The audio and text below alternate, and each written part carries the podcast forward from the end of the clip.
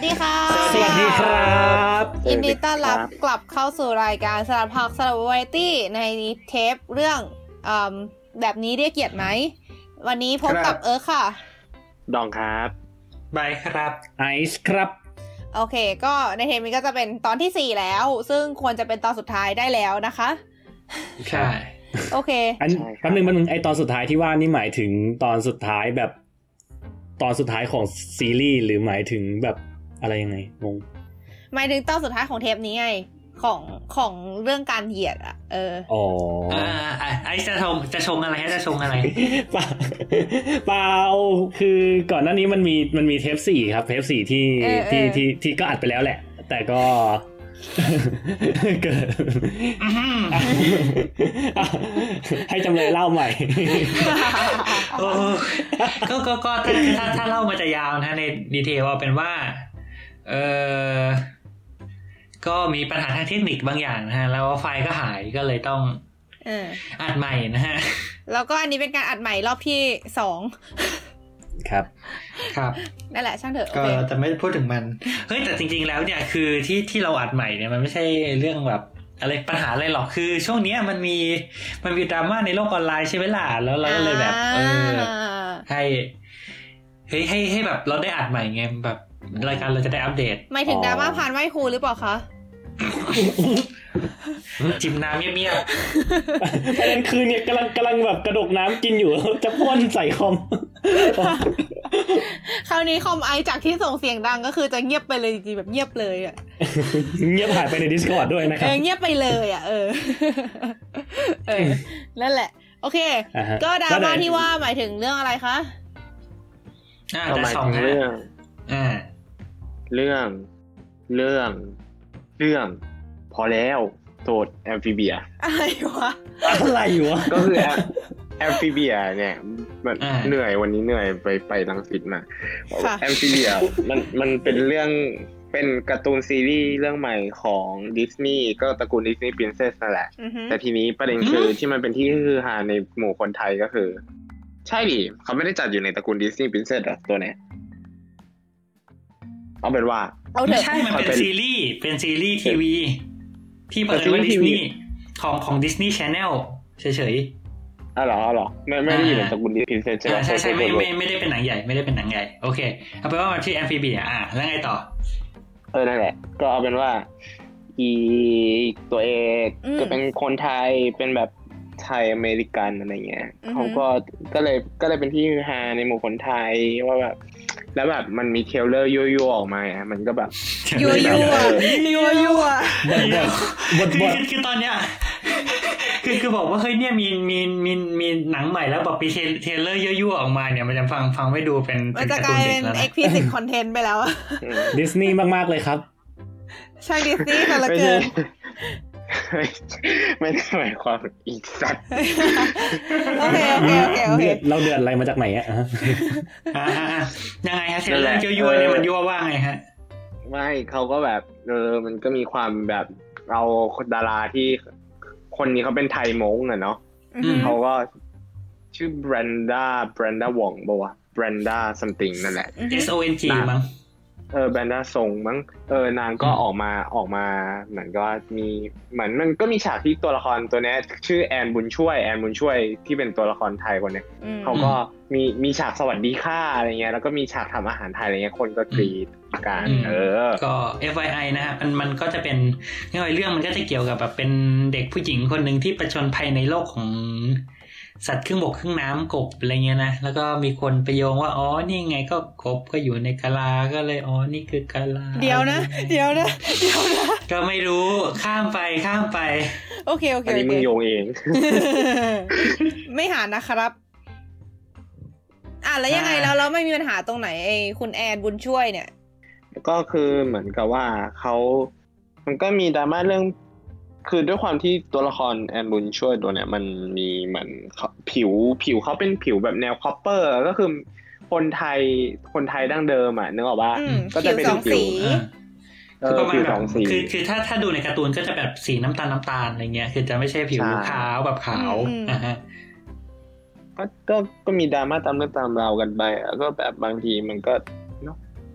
ก็โนคอมเมนต์ก็คือยังไงอ่ะเขา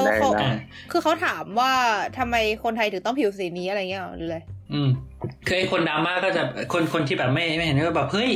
คนไทยมันส่วนใหญ่ไม่แบบบางคนไม่ได้ผิวสีนี้ซะหน่อยทำไมถึงต้องแบบเฮ้ยคือคุณแบบยังไงฝรั่งอ่ะแบบมีเพอร์เซพชันที่เหยียดหรือเปล่าว่าแบบเฮ้ยเหมารวมว่าเฮ้ยคนไทยจะต้องแบบผิวสีน้ำตาลอย่างนั้นอย่างนี้อะไรอย่างเงี้ยไอ้สิแล้วมันก็ตุ้มกันว่ามันเกิดอะไรขึ้นอะไรเงี้ย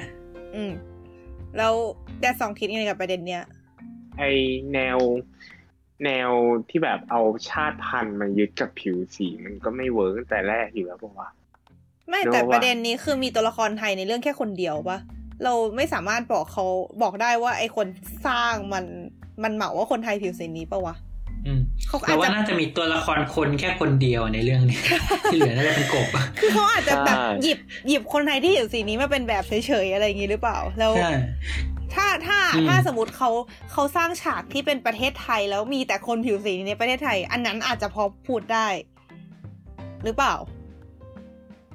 คือมันการที่เอาตัวละครมา represent ความเป็นแบบชนชาติหนึ่งมันทำไม่ได้อยู่แล้วคือแล้วแบบเอาจริงๆมันแบบมันก็เขาก็ไม่ได้ตั้งใจที่จะสื่อคอนเซ็ปต์ตรงนั้นคือเหมือนคนที่เขาเรียกว่าอะไรพ่วงกับประวัติเอาเป็นว่าคนที่สร้างเรื่องเนี้ยเราดูในเทรลเลอร์เขาก็บอกว่าเหมือนตอนเด็กๆเหมือนแม่เขาพาไปอยู่กรุงเทพบ่อยแล้วเขาก็เหมือนกับว่าชอบเสน่ห์วัฒนธรรมไทยอะไรเงี้ยอาหารไทยเขาก็เลยเหมือนอยากจะทำการ์ตูนที่แบบนำเสนอความเป็นไทยออกมาบ้าง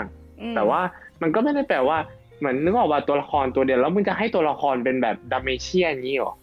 ถึงจะพอใจอ่ะกูถามโอเคค่ะโอเคเข้าใจถึงความหัวร้อนของดาดสองได้เป็นอย่างดีนะคะก็นั่นแหละก็อย่างที่เราบอกก็คือการที่เขาเอาตัวละครผิวสีนี้ไม่ได้หมายความว่าเขาหมายถึงอย่างนั้นซะหน่อยใช่ไหมใช่คือแบบมันก็ช่วยดูเจตนาคนสร้างนิดนึงไหมแต่พูดเรื่องเจตนาก็พูดยากเอาจริงๆไอ้เรื่องสีผิวเนี่ยมันไม่ใช่แค่เรื่องละครเรื่องนี้หรอกคือประเด็นในทั้งในโลกตะวันตกหรืออะไรก็แล้วแต่เนี่ยมันมี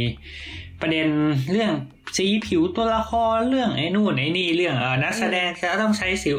สีมีแต่สีทำไมมีออสการ์โซไวท์นะที่เราเคยได้ยินกันว่าทำไมแบบมีแต่นักแสดงคนขาวที่ได้อะไรเงี้ยแต่ว่าพอนักแสดงคนดำมากเกินไปมันก็จะมีใครบอกว่านี่ไงมึงพยายามแบบ PC มันก็เลยแบบยัดคนดำมาเยอะๆเพื่อที่จะให้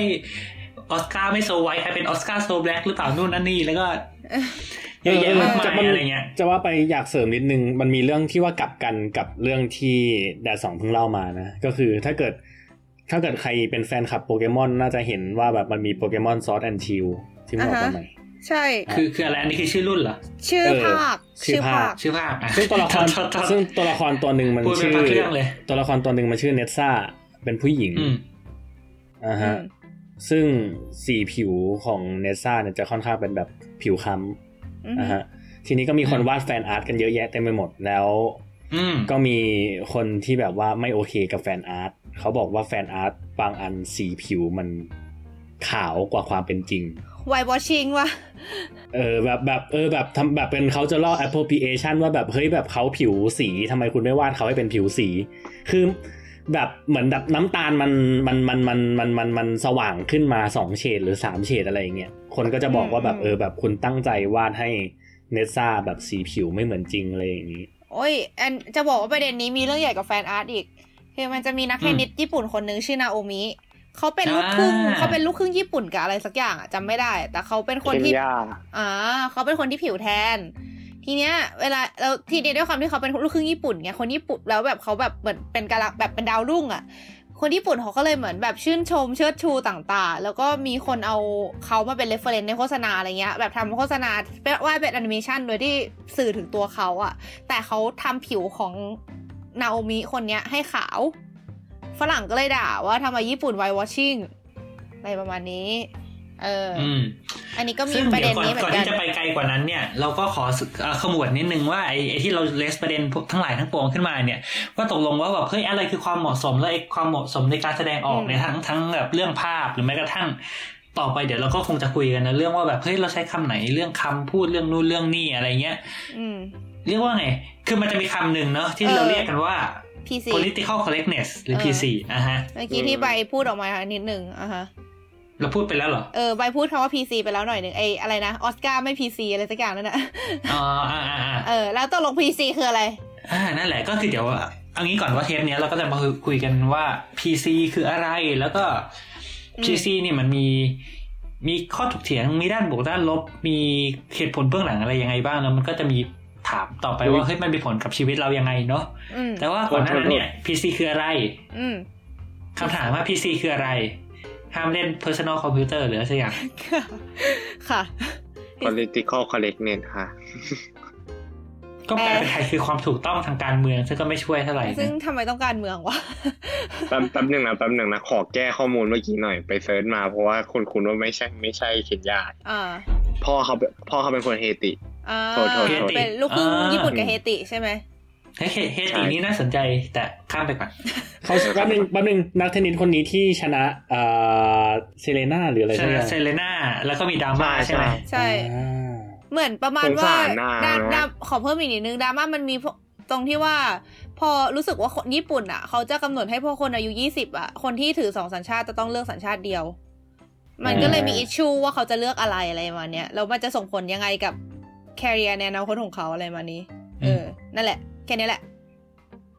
ครับกลับมา political correctness ครับตกลงมันคืออะไรอ่ะก็คือหาซอสที่น่าเชื่อถือก่อนนะครับนั่นก็คือ Wikipedia เดาโพสต์จังอะไรอย่างงี้ประมูลเหยียดเหรอคะนี่เหยียดโพสต์จังกับเหยียดประมูลเหรอคะแล้วผมไม่ได้บอกว่าเหยียดนะครับคุณมาบอกว่าผมเหยียดแสดงว่าลึกๆแล้วคุณเหยียดใช่มั้ยล่ะโอ้ยเดี๋ยวก่อนจากมาเรียมเว็บสเตอร์นะฮะ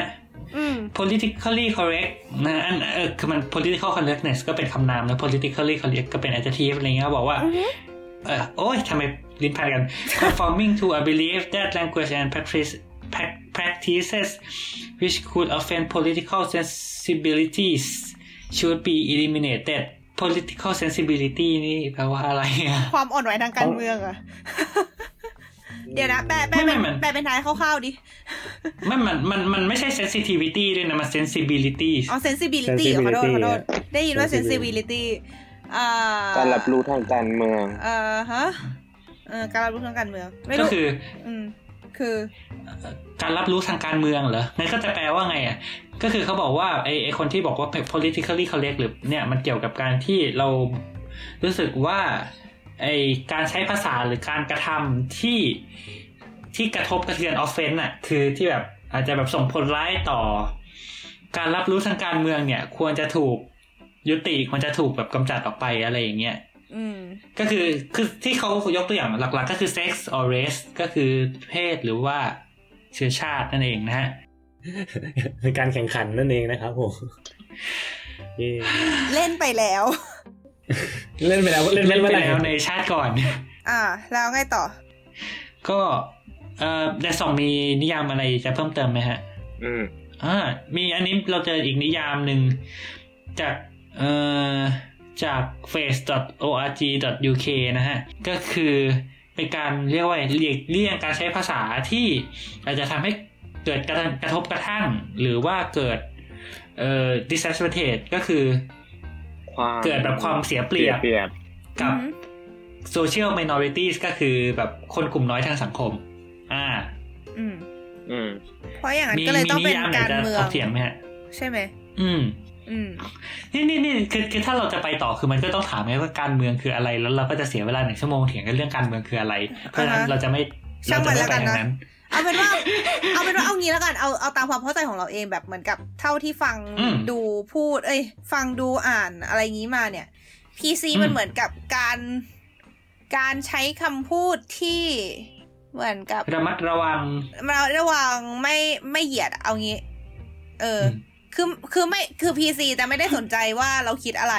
แต่เวลาพูดออกไปเนี่ยจะต้องไม่กระทบจะต้องไม่ทำให้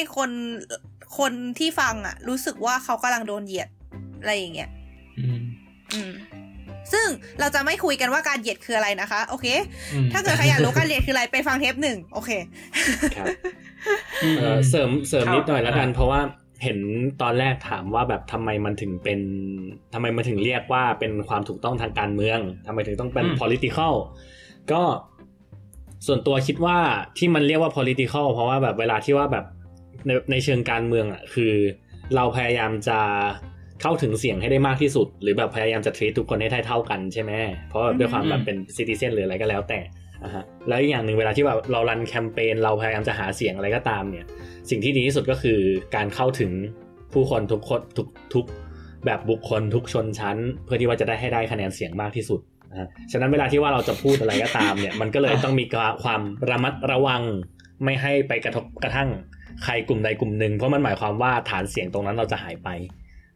เลยคิดว่าน่าจะเป็นต้นเหตุของการที่เราเรียกว่าสารการเมืองอะไรเงี้ยนะใช่ก็เลยคิดว่ามันเลยเป็นแบบนั้นถ้าในไทยอาจจะเห็นภาพไม่ชัดถ้าพูดนักการเมืองน่าจะแบบต้องพูดแบบนักการทูตอะไรอย่างงี้ป่ะเพราะว่านักการเมืองบ้านเราก็ไม่ค่อย PC เท่าไหร่หรอกแต่จริงๆมันไม่ใช่ว่าแบบ politically correct กับ diplomatic มันจะเหมือนกันป่ะก็ใช่อีกอ่ะงั้นก็ช่างมันเถอะว่าแบบมัน diplomatic มันเหมือนปณีประนอมป่ะอืมคือแบบไม่ตกลงไปในทีไม่ปฏิเสธไปในทีอะไรอย่างงี้ป่ะมันไม่จำเป็นอ่ะมันแค่ดียังไงก็ได้ให้ได้ผลประโยชน์ต่อได้แบบเช่นแบบวิธีการพูดให้เราสามารถอยู่ทั้งฝั่งอักษะและสัมพันธมิตรได้ในเวลาเดียวกันเป็นต้นอะไรประมาณนั้นโอเคข้ามมันไปทั้งนะครับข้ามมันไปแล้วยังไงแล้วพอ BPC แบบนี้แล้วมันส่งผลอะไรกับตัวเราหรือเปล่าเอาจริงพอพูดถึง PC ว่ามันส่งผลกระทบอะไรก็เลยอยากจะเมนชั่นอีกdefinition หนึ่งจากเว็บไซต์ที่ก็เอาจริงๆก็จะบอกว่าเป็นเขาเรียกว่านะจะบอกว่าอาจจะไม่เหมาะสำหรับการเอาไปทำ citation แต่เรารู้สึกว่ามันเป็นอะไรที่มันสะท้อนสังคมดีว่าแบบคนกำลังคิดอะไรกับคำศัพท์นี้ก็คือเว็บไซต์ Urban Dictionary นะฮะ ก็ถ้าเกิดสำหรับใครที่ไม่รู้ว่า Urban Dictionary คืออะไรก็ฟีลลิ่งประมาณคล้ายๆวิกิอ่ะครับแบบแต่ละคนสามารถซับมิตอะไรก็ได้อะไรก็ตามแต่ที่เกี่ยวข้องกับคำศัพท์นั้นลงไปนะฮะแบบแต่ว่าคราวนี้ก็จะแบบเป็นอารมณ์ประมาณแบบคำนิยามในเชิงแบบว่าแบบคำแปลนู่นนี่นั่นมากกว่าแสลงทั้งหลายก็จะอยู่บนเว็บไซต์นี้แหละแล้วก็แบบคำศัพท์ต่างๆเราก็จะเจอแบบพวกคำนิยามที่มันตลกโปกฮาบ้างหรือแบบอะไรที่แบบมันเป็นความคิดเห็นที่แบบเป็น inconvenient truth อะไรอย่างนี้ก็แล้วแต่ก็จะมีเยอะเหมือนกันทีนี้ก็เลยลองไปนั่งถ่ายๆดูก็จะเจอแบบคำนิยามหลายๆแบบเช่นแบบpolitical correctness is a form of speech that makes it impossible to say anything without offending a minority ก็คือ political correct ถ้าเกิดอธิบายก็คือเขาบอกว่า PC เนี่ยคือเป็นวิธีการพูดอย่างหนึ่งที่ทำให้มันแทบจะเป็นไปไม่ได้เลยที่คุณจะพูดอะไรสักอย่างขึ้นมาโดยที่ คุณไม่ดูว่าเป็นคนเหยียดหรือว่าแบบอีกคำนิยามหนึ่งของ PC นะครับผมลำดับต่อมาก็คือ the death of comedy ครับผม ก็คือเป็นจุดสิ้นสุดของความตลกขบขันหลังจากนี้จะไม่มีเสียงหัวเราะอีกแล้วในสังคมเศร้าแล้วก็หรือว่าอาจจะมีอีกอันนึงที่น่าสนใจนะฮะก็คือเขาเขียนว่าแบบ proof that George Orwell was way ahead of his time when he wrote his 1984 novel George Orwell คือคนที่เขียนนิยายเรื่อง 1984 กับอีกเรื่องหนึ่งที่น่าจะรู้จักกันดีนะฮะก็ Animal Farm นะครับสวนสัตว์มหาสนุกนะฮะเขาก็เลยยกตัวอย่างเพราะว่าแบบถ้าเกิดจำไม่ผิดใน 1984 เนี่ยเขาจะมีการที่แบบว่าเปลี่ยนวิธีการพูดวิธีการเรียกนู่นนี่นั่นใช่ไหมเขาก็เลยลองยกตัวอย่างว่า example of politically correct bullshit แล้วเขาบอกว่าแบบเขาบอกว่าแบบจากที่เราจะเรียกคนว่าแบบตัวเตี้ย midget ให้เราเรียกว่า vertically challenge ครับก็คือแบบมีความท้าทายทางด้านความเป็นคนที่กำลังประสบปัญหาทางด้านการเจริญเติบโตในแนวตั้งอย่างเงี้ยหรือแบบถ้าเกิดเราจะบอกเขาว่าแบบเขาคือคนที่แบบว่าเขาเรียกว่าอะไรนะถ้าเกิดแบบจะเรียกแบบว่าเป็นนิโกรเนี่ยก็ให้ใช้แอฟริกันอเมริกันถ้าเกิดจะเรียกอินเดียนให้เรียกแบบเนทีฟอเมริกันหรือว่าแบบอันนี้หมายถึงแบบอินเดียแดงนะฮะหรือว่าแบบถ้าเกิดเราเป็นคนที่แบบว่าเป็นคนหื่นลามกบ้ากามเพอร์เวิร์ตนะฮะเขาให้ใช้คำว่า sexually dysfunctional ก็คือแบบมีปัญหาในการควบคุมความอารมณ์ทางเพศอะไรอย่างนี้แทนที่ว่าจะเรียกเขาว่าแบบเป็นคนบ้ากามหรือแม้กระทั่งแบบภาษาอังกฤษนี่อะไรฮะ บ้านกลางภาษาอังกฤษใช้คำว่าอะไร pervert อ๋อโอเคอ๋ออีกอันนึงก็คือที่น่าที่รู้สึกว่าน่าสนใจก็คือแบบเขาห้ามเรียกคนว่าคนตายครับห้ามเรียกว่า dead ให้เรียกว่า living impaired ก็คือประสบปัญหาขาดการมีชีวิตอยู่ครับอะไรแบบนี้เป็นคำว่าเสียชีวิตนั่นเองจะว่าอย่างนั้นก็ได้มั้ย living impaired แปลตรงตัวก็คือแบบอันนี้ก็คือแบบคนที่ไม่มีชีวิตแล้วนะอันนี้ก็คือตัวอย่างของความคิดเห็นที่คนในสังคมมีต่อสิ่งที่เรียกว่า political correctness ฮะเพราะว่าจริงๆต้องบอกว่าเป็น PC เป็นอะไรที่แบบหลังๆนี้คนในเน็ตหลายๆคนแบบดูไม่ชอบมากๆอะไรเงี้ยไม่ PC เบยซึ่งมันก็จะมีดีเบตต่อไปว่าเฮ้ยมันจะ PC ไม่ PC PC มันดีหรือไม่ดียังไงอะไรอย่างเงี้ยแต่ว่าเอางี้เรามาคุยกันก่อนมั้ยว่าเฮ้ย PC มันเกิดขึ้นมาแบบเพื่ออะไรอะไรเงี้ยก็เอาจร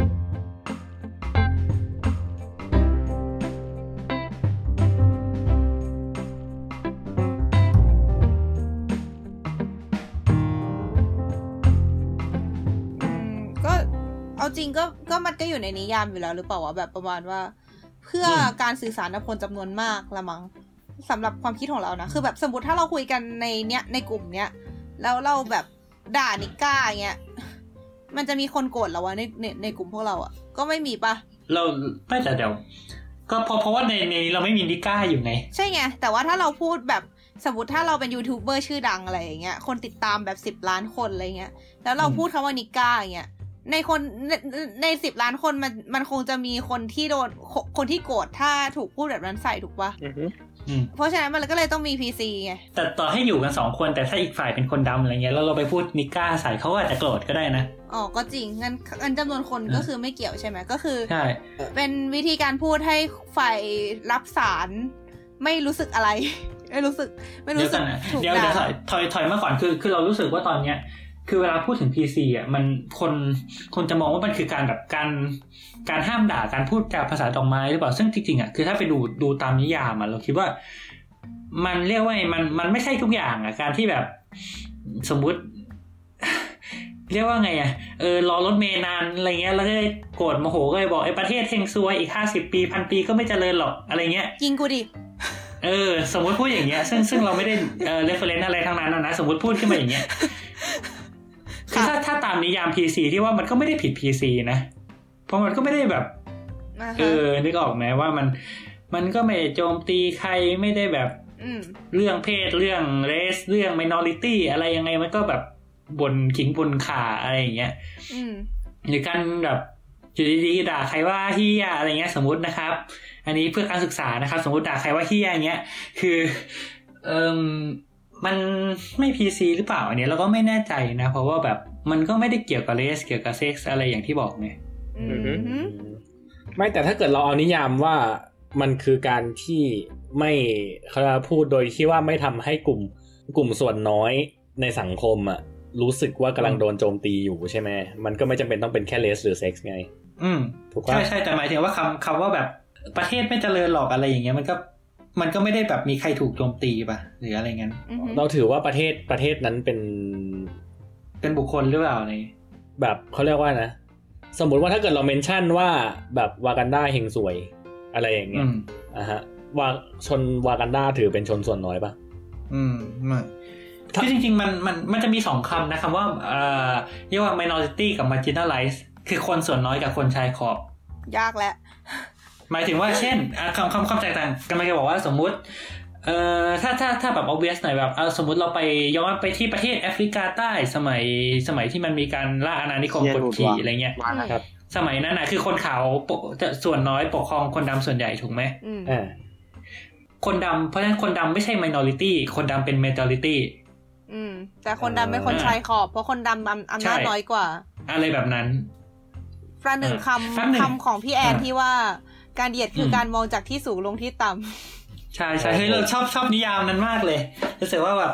ทางเทปที่เราเถียงกันเนี่ยเทปแรกเนี่ยรู้สึกว่านี่เป็นนิยามที่ดีใช่การเหยียดคือการมองจากที่สูงลงสู่ที่ต่ำวงเล็บสิงโต2019ครับแต่เอางี้ก่อนแล้วกันก่อนที่เราจะถกกันไปไกลเรามายกตัวอย่างเรียกว่าไงเป็นเรื่องของ PC ที่ เรียกว่า obvious มากๆอันนึงเนอะที่เขาจะชอบเถียงกันก็คือเรื่องของคำพูดที่ใช้ว่าแบบเฮ้ยเราเรียกถ้าพูดบริบทอเมริกันเลยอะไรเงี้ยแล้วก็จะพูดถึงคำที่เราใช้เรียกคนเรียกว่าคนผิวดำคนที่มีเชื้อสายแอฟริกันคนนิกเกอร์อะไรก็แล้วแต่ที่คุณจะเรียกเนี่ยนะก็จริงๆมันก็มีหลายคำนะใช่ไหมก็แอฟริกันอเมริกันอะไรอย่างงี้ก็คือจริงๆเดี๋ยวนะคือถ้าเล่าเราประวัติศาสตร์แบบคร่าวๆเนี่ยคือเมื่อก่อนเนอะเรียกว่าไงอเมริกามันก็เป็นแบบเป็นประเทศเกิดใหม่นะเป็นอาณานิคมเป็นประเทศของคนขาวที่อพยพไปทีนี้เนี่ยเหมือนมันก็มีเรื่องของการค้าทาสอะไรอย่างนี้ก็คือจับคนจากแอฟริกามาเป็นทาสมาทำงานในไร่ฝ้ายมาทำอะไรอย่างเงี้ยที่เขาเรียกกันก็คือคนดำถูกคนขาวกดขี่ทีนี้เนี่ยในยุคนั้นมันก็มีคำว่าแบบอะไรอ่ะคำที่คนขาวใช้เรียกคนดำในเชิงกดขี่อะไรเงี้ยว่าแบบนิกเกอร์นิกก้าโน่นนั่นนี่อะไรอย่างเงี้ยว่ากันไปเนาะเสร็จหลังจากนั้นก็เกิดการเลือกทาสแต่ก็ยังมีความไม่เท่าเทียมอยู่อะไรเงี้ยมันก็เริ่มมีการต่อสู้นู่นนั่นนี่ว่าแบบเฮ้ยไอ้คำว่านิกก้าเนี่ยมันเป็นคำเหยียดนะอะไรเงี้ยเพราะว่าแบบในประวัติศาสตร์มันมี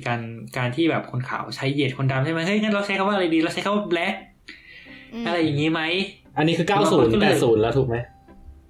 จริงๆมีใครสามารถไล่เรียงได้ไหมว่ามันอะไรยังไงบ้างเนี่ยคือ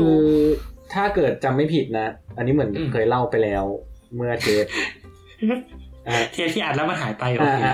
ก็คือมันเริ่มต้นจากอย่างที่ไบร์ทบอกนั่นแหละก็คือแบบสมัยก่อนไอ้คำว่าแบบนิกก้าเนโกรอะไรพวกนี้ซึ่งเป็นรากศัพท์มาจากภาษาละตินนะว่าแบบสีดำแปลว่าสีดำฮะซึ่งเขาก็เลยเอามาใช้ในการเหยียดคนอย่างที่ไบร์ทว่าเลยจนกระทั่งมันผ่านมา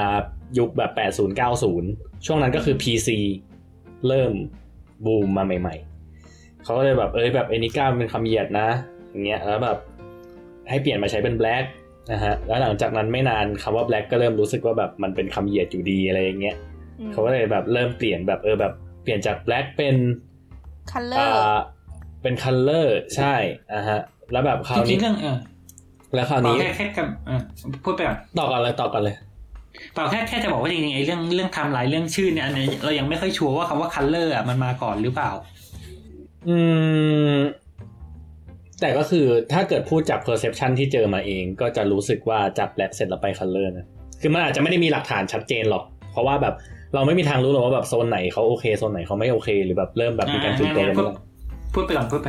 ฉะนั้นมันก็จะมีแบบจับแบล็คเนี่ยเขาเริ่มแบบเฮ้ยแบบแบล็คมันก็ยังดูแบบเขาเรียกว่านะแบบเป็นเหยียดอยู่ดีอะไรอย่างเงี้ยเขาเลยเปลี่ยนจากแบล็คเป็น color ก็คือแบบคนผิวสีนะฮะแต่ทั้งนี้และทั้งนั้นเดี๋ยวอันนี้เจอละเรียกว่าไงคือคนผิวสีอะไรเงี้ยมันเป็นคำจริงๆคือน่าจะยุคก่อนยุค80 90นั่นแหละคือก่อนเป็นในยุคที่แบบมียังมีการเหยียดผิวมีกฎหมายเหยียดผิวอะไรพวกนี้อยู่นะฮะไอซีแปลว่าเทอม color เนี่ยใช้ก่อนถูกไหมใช่ color มาก่อน black นั่นเองคือต้องบอกก่อนว่าจริงๆมันจะมีคำว่าแบบเฮ้ยอเมริกาก็ใช้อย่างหนึ่ง United Kingdom อังกฤษก็ใช้อีกแบบอะไรเงี้ยมันก็จะมีนู่นนั่นนี่อะไรเงี้ยแต่เอาเป็นว่านั่นแหละคำว่าเราคิดว่าจริงๆมันก็ผสมกันเพราะว่าคำว่า black มันก็เป็นคำที่มันตรงไปตรงมาที่สุดในการจะอธิบายเขาถูกไหมแต่ในขณะเดียวกันคือคนพยายามจะเลิกใช้เทอม black เพราะว่ามันก็ยังดู discriminate อยู่ดีและคนพยายามจะเลิกใช้เทอม color เพราะว่ามันคือการบอกว่าแบบเขาเรียกว่านะคนแบบกลุ่มนึงคือกลุ่มผิวสีก็คือแบบเหมือนแบบมันแตกต่างจากเขาอะไรประมาณนั้นมันก็ไม่ได้แบบแสดงความเท่าเทียมอยู่ดีอะไรอย่างงี้ใช่ไหมมันจะมีเพิ่มอันนึงที่เขาเคยพูดกันใช่ไหมว่าแบบไอเกี่ยวกับไอเรื่องแบบ color นู่นนี่นั่นน่ะจำไม่ได้ละเดี๋ยวก็คือคร่าวๆอ่ะมันบอกว่าอันเนี้ยคือพูดในบริบทของคนดำและคนยุโรปแบบไม่ใช่คนยุโรปดิคนคอเคซอยอ่ะคนขาวอ่ะเรียกคนขาวจะได้ง่ายๆไอจะอ่านไหมแล้วว่าไอเสิร์ชมาอ่านเลยน่าจะง่ายกว่าโอเคคือไอเพิ่มเนี้ยมันเป็นเพิ่มของเขาตามซอร์สเนี่ยเขาเมนชั่นว่าแบบเป็นแบบเด็กแบบแอฟริกันคนหนึ่งที่ชื่อแบบนามปากกาว่าแบบเอกราอ่ะนะ A G R A เว้นวรรค G R Aชื่อว่า and you call me color อ่ะฮะ เขาจะบอกว่าแบบ when I was born I was black when I was sad I was black when I was hot I was black when I was sick I was black and when I was scared I was black ก็คือแบบไม่ว่าเขาจะตอนตื่นแบบตอนเกิดตอนเสียใจตอนรู้สึกร้อนตอนรู้สึกป่วยตอนรู้สึกกลัวผิวเขาก็ยังสีเดิมก็คือสีดำแล้วเขาก็แบบยกตัวอย่างเทียบกับคนคอเคซอยว่าในขณะที่แบบตอนที่คุณเกิดwhen you were born you was pink ตอนคุณเกิดมาสีออกชมพูละเลือตอนที่คุณแบบ when you was sad you were blue ก็คือแบบตอนที่ว่าคุณเศร้าแบบสีผิวคุณแบบดูไปในทางแบบสีน้ำเงินอะไรอย่างนี้นะฮะแล้วเขาก็เมนชั่นถึงเหตุการณ์อื่นๆว่าแบบแบบตอนที่ว่าคุณร้อนผิวคุณสีแดงตอนที่ว่าคุณป่วยผิวคุณออกเขียวตอนที่คุณกลัวผิวคุณออกเหลืองก็คือแบบตลอดมาแบบไม่ว่าจะสถานการณ์ใดๆก็ตามสีผิวของคุณเปลี่ยนอยู่ตลอดเวลาแต่คุณมาเรียกเราว่าแบบเราเป็นคนผิวสีเนี่ยนะซึ่งเอาจริงๆก็ make sense นะสมมติว่าถ้าเกิดเราอย่างเวลาที่ว่าเราพิมพ์เอกสารอะไรอย่างเงี้ยเราก็พิมพ์เราก็เรียกว่าแบบขาวดำกับสีmake sense ป่ะวะก็นะตามนั้นก็ประมาณนั้นแหละก็รู้สึกว่ามันเป็นอะไรที่ดูอธิบายสถานการณ์ในตอนนั้นได้ดีพอสมควร คิดว่ามันก็เลยทำให้คนเลิกใช้เทอม color ไปในตัวและเมื่อแบบ black กับ color ไม่สามารถเอามาใช้ได้แล้วเขาก็เลยพยายามจะสรรหาคำแฟนซีคำอื่นมาอธิบายกลุ่มคนกลุ่มนี้ถวายใช่ไหมล่ะคุณจ้ะยูต่อมองเหยียดครับรับมีมองเหยียดอีเขาก็เลยพยายามจะ invent เทอมใหม่ขึ้นมานั่นก็คือแอฟริกันอเมริกันฮะซึ่งอันนี้ก็น่าสงสัยอีกเพราะว่าแบบถ้าอย่างนั้นหมายความว่ามันไม่ได้มีแค่คนอเมริกันหรือเปล่าใช่อย่างนี้แม้ว่าเวลาที่ว่าเราจะเรียกคนกลุ่มผิวสีที่เป็นซับเซตแบบกลุ่มแบบผิวดำที่เป็นซับแบบเซตใหญ่อะที่คลุมมากกว่าแค่แอฟริกันอเมริกันสมมติว่าถ้าเกิดเราเป็นคนอพยพมาจากแอฟริกาเพียวเราไม่ใช่อเมริกันคุณจะเรียกเราแบบหรือว่าแบบสมมติว่าถ้าเกิดเรามาจากตะวันออกกลางที่มีแบบสีผิวค่อนข้างจะไปทางคล้ำเหมือนกับแอฟริกาเหมือนกับนิกรอยเนี่ยคุณจะเรียกเราว่าอะไรคุณก็คงไม่เรียกเราว่าแอฟริกันอเมริกันใช่ไหมหรือเราเป็นคนหรือแบบเราเป็นคนแอฟริกันที่เกิดในฝรั่งเศสอะไรเงี้ยแบบเป็นคนฝรั่งเศสแต่เกิดอ่ะจะเรียกว่าแอฟริกันอเมริกันเหรอวะอย่างในไทยเนี่ยก็จะมีถ้าเกิดทุกคนเห็นแบบแรปเปอร์ในไทยมันก็จะมีหลายคนที่แบบเป็นลูกครึ่งแอฟริกันหรืออะไรแบบเนี้ยที่แบบเกิดมาแล้วแบบผิวสีเลยแบบเหมือนเป็นแอฟริกันอเมริกันเลยแต่ว่าเขาไม่ใช่คนอเมริกันอย่างเงี้ยเราจะเรียกเขาว่ายังไงถูกไหมก็เป็นแอฟริกันตืดๆอะไรเงี้ยใช่แต่แบบก็คืออะไรวะคือบางคนอาจจะไม่ได้เชื้อสายแอฟริกันด้วยไงสุดท้ายเราถ้าเกิดเราจะสุดท้ายว่าถ้าเกิดเราจะเมนชั่นคนกลุ่มที่สีผิวแบบนี้โดยเฉพาะเนี่ยเรามันไม่ควรจะเรียกเขาว่าแอฟริกันอเมริกันเพราะว่ามันไม่ได้ตอบโจทย์ตรงนั้นถูกปะเพราะมันไม่ได้ครอบคลุมทุกเชื้อชาติจนถึงตอนนี้คนก็ยังสตั๊กเกิลว่าแล้วเราควรจะใช้คำศัพท์แบบไหนที่จะสามารถเรียกคนกลุ่มนี้ได้นี่ก็คือวิกิใช้คำว่า black นะฮะครับso Wikipedia is racist ครับผมคุณไม่ต้องไปบริจาคอะไรให้มันเลยนะครับตอนที่ว่าเขารีเควสว่าให้โดเนทนี่ทำไมล่ะฮะมันเขาแค่บอกว่าคนดำผิวดำเองทำไมถึง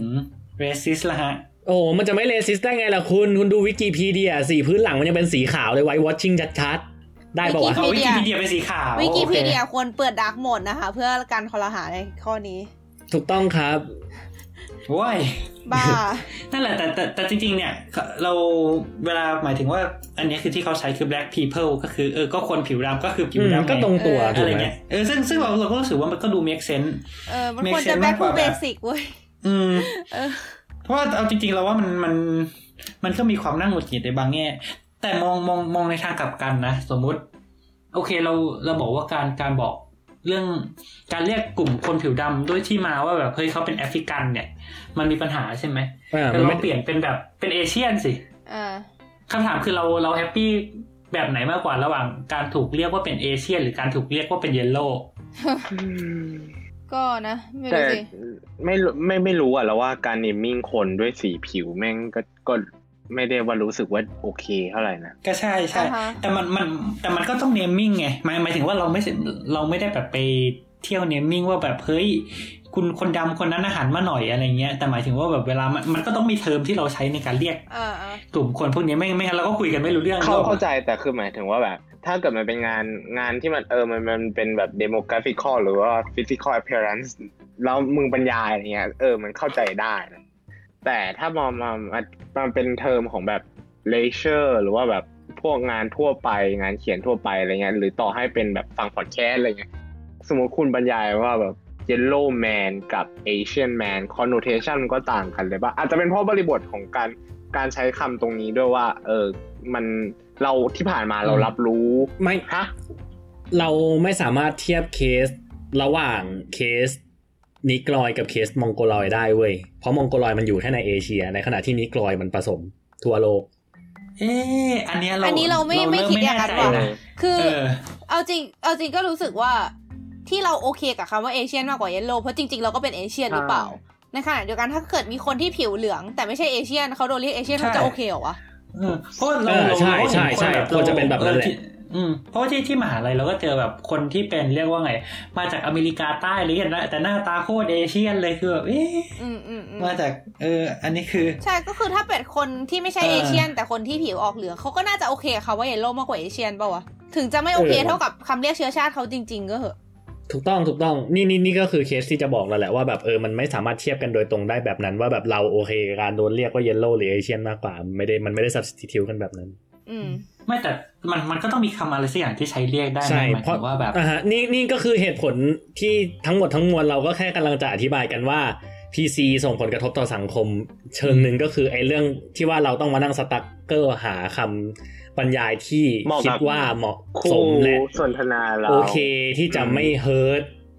สุดท้ายแล้วมันก็ขึ้นอยู่มันโคตรรีเลทีฟเลย PC อ่ะป่ะคือขออัญเชิญคำอธิบายจากเทปที่หายไปนะคะก็คือตอนนั้นอธิบายเอาไว้เหมือนแบบ8การ์ดอัญเชิญขอเรียกการ์ดที่เหมาะไว้คือตอนนั้นอธิบายไว้ว่า GGPC มันเป็นเรื่องเกี่ยวกับการสื่อสารล้วนๆเลยการสื่อสารมีองค์ประกอบ4อย่างอันนี้คืออาจจะเคยเรียนกันในคาบภาษาไทยม.ปลายนะฮะการสื่อสารมีองค์ประกอบ4อย่าง1คือผู้ส่งสาร2คือเนื้อความในสาร3คือวิธีการส่งสารและ4คือผู้รับสารการส่งสารที่สำเร็จอ่ะจะต้องมีการสื่อสารที่สำเร็จจะต้องมี4องค์ประกอบนี้ครบถึงจะสำเร็จแล้วเวลาเราจะส่งสารอะไรก็ตามเนี่ยเราก็ต้องพิจารณาองค์ประกอบพวกนี้เพื่อให้เกิดการสื่อสารที่สำเร็จเหมือนกันซึ่ง IPC เนี่ยมันก็คือเป็นส่วนหนึ่งของเนื้อความในสารน่ะซึ่งเวลาเราเวลาจะพิจารณาว่าเราจะส่งสารอะไรออกไปเนี่ยเราก็ต้องดูว่าผู้รับสารเป็นใครแล้วก็ดูว่าวิธีการส่งสารเป็นอะไรด้วยเพื่อที่เราจะกำหนดเนื้อความในสารให้ได้แล้วก็ส่งออกไปเพื่อให้การสื่อสารสำเร็จอะไรมาเนี่ยไม่เราไม่ได้มองว่า PC คือวิธีการในสารเว้ยเป็นอะไรอ่ะเราไม่ได้มองว่า PC คือเนื้อความในสารเรามองว่า PC คือวิธีการส่งสารไม่เดี๋ยวนะเราว่าแกกำลังเข้าใจคนละอย่างกับเราคือวิธีส่งสารคือประมาณว่าพอดแคสต์โทรศัพท์ข้อความสื่อกลาง YouTube ใช่ก็คือมันก็คืออันนั้นไงก็คือองค์ประกอบนั้นแต่เนื้อความในสารหมายถึงตัวสิ่งที่เราพูดออกไปหรืออะไรอย่างเงี้ยว่า2คนน่ะพูดเรื่องเดียวกันแหละแค่สับคนละอย่างใช่ๆเราแค่นี้แค่นิยามสับคนละอย่างประมาณนั้นส่วนตัวเรามองว่าแบบคือเข้าใจถึงเรื่องแบบว่าแบบ channel แหละว่าแบบมันต้องเป็นช่องทางนู้นช่องทางนี้แต่ถ้าเกิดมองในรูปแบบเดียวกันว่าแบบเรากำลังมองว่าแบบ context ของสิ่งที่อะไรก็ต้องการจะสื่อคืออะไรแล้วเรามองว่าไอ้ wording ที่เราใช้อ่ะคือพาร์ทของวิธีการสื่อสารเพราะว่าสมมุติว่าถ้าเกิดตัวเราจะเมนชั่นว่าแบบเรากำลังจะเมนชั่นถึงคนผิวสีด้วยเจตนาที่แบบจะเรียกว่าเดี๋ยวผิวสีไหนผิวสีดำเพราะถ้าเกิดเราต้องการจะเมนชั่นถึงคนผิวดำในแบบเขาเรียกแบบในคอนเท็กซ์ว่าแบบคนผิวดำจริงๆอะไรอย่างเงี้ยแต่ว่าเราเลือกที่จะพูดโดยใช้คำพูดที่แบบคนละแบบกันอย่างเช่นสมมุติเราเรียก black people แบบนึงเราเรียก nigga แบบนึงเราเรียกแบบ color people แบบนึงอะไรอย่างเงี้ยมันเรารู้สึกว่าไอ้ตรงนั้นก็เป็นช่องทางการสื่อสารที่แตกต่างแล้วอ่ะเพราะว่า wording ที่ใช้มันหมายความว่าผู้รับสารก็จะมี perception ที่มีต่อคำศัพท์นึงต่างกันเพราะเขาถอดรหัสอ่ะเขาเรียกว่าอะไรนะ decode decrypt decryptคำที่เราพูดไปได้คนละแบบกันเข้าใจใช่ป่ะแบบเหมือนเรามีสารที่จะส่งคือคนผิวดำนะฮะแล้วเราก็ต้อง encode ออกมาให้มันแบบเราต้อง encrypt ออกมาให้มันเป็นคำพูดเพื่อส่งออกไป ผ่านวิธีการสื่อสารก็คือคำของเราแล้วให้เขาไปดีคริปออกมาฮะก็เราก็เลยมองว่าคำศัพท์มันก็คือวิธีการสื่อสารอันนี้ก็คือที่เราคิดนะคือเอาอย่างงี้คือประเด็นที่เราต้องการจะสื่อก็คือมันขึ้นอยู่กับว่าคนที่ฟังเราเป็นใครใช่แต่เอาจริงๆคือถ้ามันคุยกันแบบเนี่ยคือเราคุยกัน 4-5 คนหรือเราคุยโดยที่เรารู้ว่าอีกฝ่ายเนี่ยเป็นใครอันเนี้ยมันไม่ยากหรอกเพราะว่าแบบเฮ้ยเราสามารถ adjust ได้ว่าเขาโอเคกับคำไหนไม่โอเคกับคำไหนคือการ communicate มันคือมันทำได้แต่หมายถึงว่าถ้าเกิดแบบคือไอ้เรื่อง PC มันไม่ได้พูดถึงว่าการคุยกันระหว่างนาย A นาย B อย่างเดียวมันคือพูดถึงสังคมทั้งสังคมไงซึ่งแน่นอนว่าแบบเราก็มีความสัมพันธ์กับคนรอบๆตัวในระดับที่แตกต่างกันไปเราก็อาจจะไม่ได้สามารถใช้ที่คำที่เราเรียกคนหนึ่งไปใช้กับอีกคนหนึ่งได้เพราะฉะนั้นไอ้เรื่อง PC มันก็เลยเหมือนแบบเป็นค่ากลางที่เขาพยายามแบบว่าแบบเฮ้ยเท่านี้นะโอเคนะอยู่ตรงนี้นะอะไรอย่างเงี้ยซึ่งคือที่อยากจะบอกก็คือซึ่งการที่เราจะเหมือนเราจะสื่อสารได้อย่างสำเร็จโดยที่ดูกลุ่มไอ้คนรักษาเนี่ยก็คือเหมือนเราต้องตามเทรนด์สังคมในระดับหนึ่งด้วยว่าสังคมตอนนี้รับได้กับการไม่ PC หรือ PC ในระดับไหนอะไรเงี้ยซึ่งที่ลำบากก็คือกลายเป็นว่าถ้าเราเกิดแบบไม่ได้ตามข่าวเท่าไหร่แล้วเราเผลอไปแบบไม่ PC ใส่ใครขึ้นมาเราก็จะโดนด่าแล้วพอเราบอกไม่รู้เราก็จะโดนด่าว่าเราอิกนอแลนด์อีกใช่ๆในสารคดี Netflix ก็มีคนบ่นเรื่องประมาณนี้อยู่ทั้งที่เขาเป็นถ้าจำไม่ผิดรู้สึกว่าเขาจะเป็น minority เลยมั้งที่แบบได้รับผลกระทบโดยตรงแต่แบบเขาแบบอ้าวไอ้เหี้ยแล้วสรุปกูต้องใช้คำไหน defer ตัวกูวะอะไรประมาณนี้ไม่แน่ใจว่าเขาเป็น minority หรือเปล่าแต่ว่าคือมีคนพูดประมาณนี้เหมือนกันเป็นคนที่ raise issue ประมาณนี้เหมือนกันไลฟ์เกมพูดถึงอันนี้แล้วก็นึกถึงอันนึงจริงๆแหละเพราะแบบเป็นเรื่องที่มันมีนักปรัชญาคนนึงนะฮะชื่อสลาวอยชิเชกเคยเล่าไว้ใน YouTube อ่าฮะก็แบบมันก็เป็นเรื่องเกี่ยวกับคำนี้แหละคือในอเมริกาใช่ไหมมันก็จะคือนึกออกว่าก่อนที่คนเรียกว่าคนขาวจะอพยพเข้ามาเนี่ยมันมีเรียกว่ามีคนพื้นเมืองอยู่ซึ่ง FYI คนพื้นเมืองเนี่ยเพิ่งก็ข้ามมาจากเอเชียอีกต่อหนึ่งเพราะฉะนั้นเอาจริงๆก็รู้สึกว่าคือคนพื้นเมืองอินเดียนแดงอะไรจะเรียกเนี่ยคือจริงๆคือเขาเป็นมองโกลอยอะไรแบบนี้ประเด็นก็คือประมาณว่าเมื่อก่อนน่ะคือคนเรียกว่าคือฝรั่งอ่ะเขาก็จะแบบเหมือนคือถ้าเคยใครเคยได้ยินเรื่องนะว่าแบบเรียกว่าโคลัมบัสใช่ไหมว่าแบบตอนคนพบอเมริกาเนี่ยคือเขาก็นั่งเรือตุเลงมาจากยุโรปแบบนั่งเรือไปทางตะวันตกใช่ไหมทีนี้เนี่ยเมื่อก่อนเนี่ยคือเขาแบบเหมือนเขาไม่รู้ว่าทวีปอเมริกามันมีอยู่เขาก็เลยแบบจินตนาการว่านี่น่าจากยุโรปนั่งตะวันตกไปเรื่อยๆแล้วก็ต้องเจออินเดียแน่นอนอะไรแบบนี้เพราะฉะนั้นแบบโคลัมบัสก็เลยแบบพยายามเดินเรือไปอินเดียโดยการผ่านทางอเมริกาอะไรเงี้ยโดยที่เขาไม่รู้ว่ามีอเมริกาอยู่ทีนี้เนี่ยพอเรือมันไปเกยตื้นขึ้นฝั่งอเมริกาขึ้นฝั่งเกาะแถวอเมริกาเงี้ยแล้วเขาก็แบบเฮ้ยเขาก็ดีใจว่าเฮ้ยนี่ไงฉันมาถึงอินเดียแล้วเขาก็เลยเรียกคนพื้นเมืองที่เขาเจอว่าอินเดียว่าแบบเป็นอินเดียนเป็นเรดอินเดียนเพราะว่าผิวเป็นสีแดงอะไรเงี้ยทีนี้เนี่ยเหมือนแบบพอมายุคหลังๆก็คนเขาก็จะรู้สึกว่าแบบเฮ้ยไอ้คำว่าไปเรียกคนว่าอินแบบคนที่ไม่ใช่คนอินเดียว่าอินเดียนหรือเป็นเรดอินเดียนเนี่ยคือมันไม่ PC นะเว้ยมันไม่โอเคเขาก็เลยเรียกว่าโอเคเปลี่ยนใหม่เป็น Native American อะไรเงี้ยเงียบจังแล้วก็นั่นแหละคือก็คือเรื่องไอ้ที่เราฟังมาแล้วก็คือชิเชกก็บอกว่าเนี่ยเขาไปคุยกับแบบคนที่เป็น Native American เป็นคนพื้นเมืองเนี่ยจำนวนหนึ่งแล้วก็แบบหลายๆคนเขาแบบเฮ้ยเขาไม่ชอบคำว่า Native American เลยอ่ะเพราะว่าเหมือนแบบไอ้คำว่า Native เนี่ยแปลว่าแบบคือแบบเขาเป็น Native American แปลว่าแบบพวกคุณเป็น Civilized American ใช่ไหมอะไรเงี้ยคือคำว่า Native มันแบบมันอาจจะแบบเหมือน Nature อะไรเงี้ยว่าแบบเฮ้ยการที่เราคุณเรียกเราว่า Native American มันก็เหมือนแบบบอกว่าเฮ้ยเนี่ยเราเป็นอยู่กับป่าอยู่กับเขาบูชาพระแม่ธรณีมันดันมีความหมายแฝงธรรมชาติของการล้าหลังซะงั้นอะไรอย่างงี้ป่ะใช่เขาเลยบอกว่าเนี่ยถ้าจะเรียกเราอะเรียกเราว่าอินเดียนอะดีกว่าเพราะว่าแบบอย่างน้อยอินเดียนมันก็เป็นการตอกย้ำความโง่ของคนขาวว่าครั้งนึงเขาเคยคิดว่าเราเป็นคนอินเดียอะไรเงี้ยตลกดีซึ่งอันนี้ก็ต้องคือต้องเข้าใจด้วยว่าแบบการที่ว่าเขาเปลี่ยนจากอินเดียนเป็นเนทีฟอเมริกันเนี่ยคือ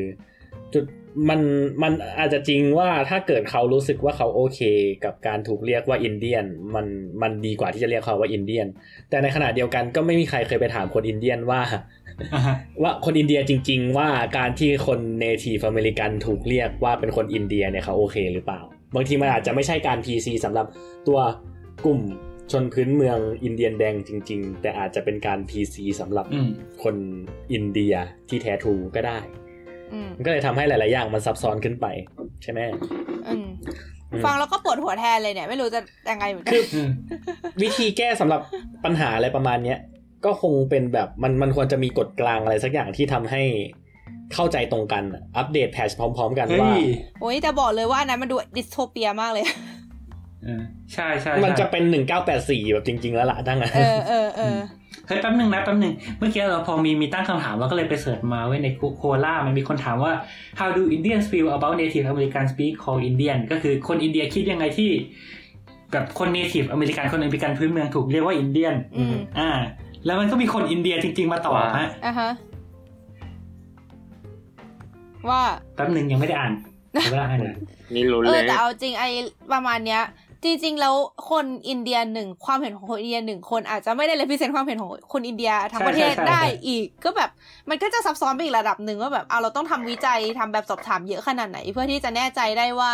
คำนี้มันไม่ออฟเฟนกับทุกคนจริงๆอะไรเงี้ยแบบแค่คิดก็เหนื่อยแล้วเดี๋ยวขออ่านก่อนtake your time time to let you know sign away signal banana must let you know sign away signal banana เมื่อกี้ยังมองเหยียดอยู่เลยไม่ใช่เหรอเพลง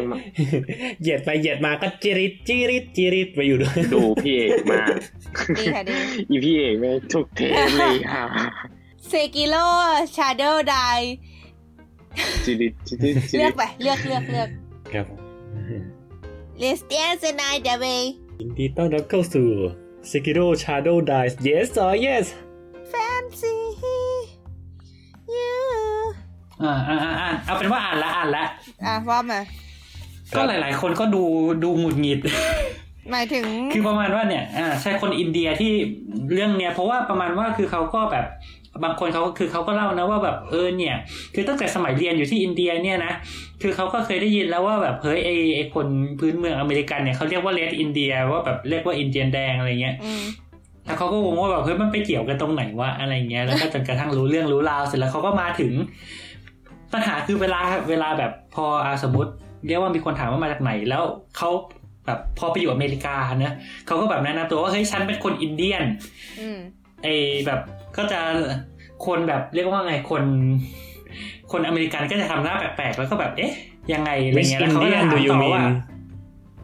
ใช่ก็ถามว่าแบบเฮ้ย which part of India อะไรเงี้ยอันนี้ก็เป็นปกติหรือว่า do you mean like East Indian เอ้ยคำนี้น่าสนใจมากเพราะว่าแบบหลายๆคอมเมนต์ก็ดูบ่นว่าแบบเฮ้ยว่าแบบเวลาเขาเรียกตัวเองว่าอินเดียนเฉยๆอ่ะเหมือนคนไม่เคยรู้เรื่องต้องแนะนำว่า East Indian ว่าแบบมาจากอินเดียนตะวันออก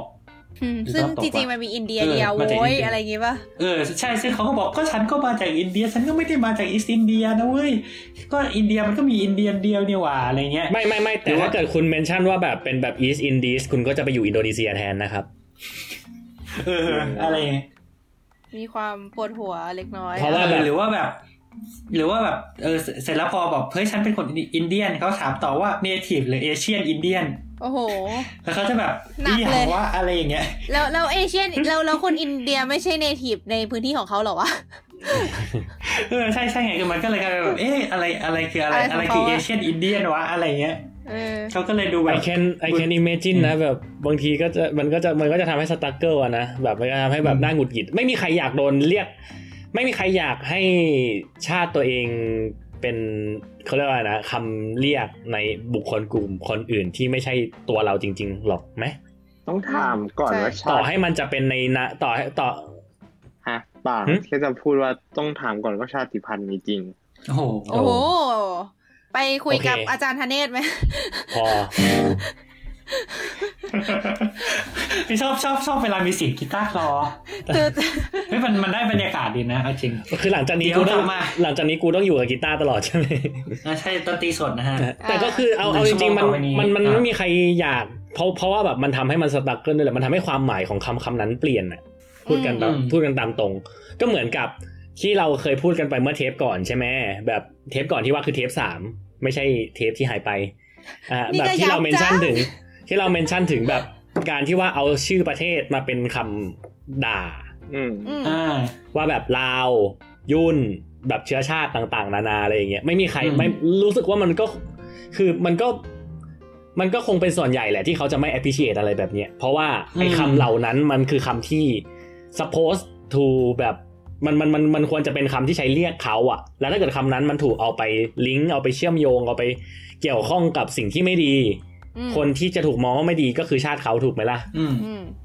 เนี่ยคืออันนั้นมัน obvious อยู่แล้วไงแต่อย่างกรณีเนี้ยคำว่าอินเดียนเนี่ยอินเดียนในกรณีนี้มันก็ไม่ได้แปลว่าอินเดียนมันไม่ดีนึกออกป่ะแต่มันก็แบบเป็นการใช้แบบผิดฝาผิดตัวแล้วแบบอีหยังว่าอะไรของมึงอะไรอย่างเงี้ยมากกว่ามันจะเหมือนซีเนริโอไทยแลนด์ไต้หวันอะป่ะเคยเจอเหมือนกันคนนี้เจอบ่อยเวลาแบบ I'm from Thailand แล้วแบบแล้วหลังจากนั้นสักพักนึงตอนที่ว่าแบบเขาเมนชั่นเรื่องประเทศเราเขาจะเมนชั่นว่าไต้หวันแล้วกูก็แบบฮะno เจอเซม no we are not from Thai เขาเรียกนะ Taiwan is not the same as Thailand นะ we are the Thai that has fortitude so โอเคดีนี่คือแบบเจอเหมือนกันว่าแบบแนะนำตัวว่าแบบเฮ้ยมาจากไทยแลนด์แล้วเขาบอกอ๋อโอเคไทยแลนด์ไอ้ประเทศที่แบบเนี่ยที่ผลิตของเล่นเยอะๆใช่ไหมบอกว่าเมดอินไทยก็แบบเอ๊ะมันเริ่มแปลกๆแล้วว่าอะไรอย่างเงี้ยคุยไปคุยมาก็แบบตามนั้นอันนี้คือไอเหมือนเวลาบอกคนอื่นว่ามาจากไทยอ่ะแล้วแบบบางทีเขาเข้าใจว่าไต้หวันอ่ะเราจะใช้ว่ามาจากบังกอกไปเลยอ่ะแบงกอกเพราะว่าเราก็คือเป็นคนกรุงเทพจริงๆเราก็บอกว่ามาจากบังกอกอยู่นะแล้วเขาก็จะเก็ทกันประมาณนั้นแหละท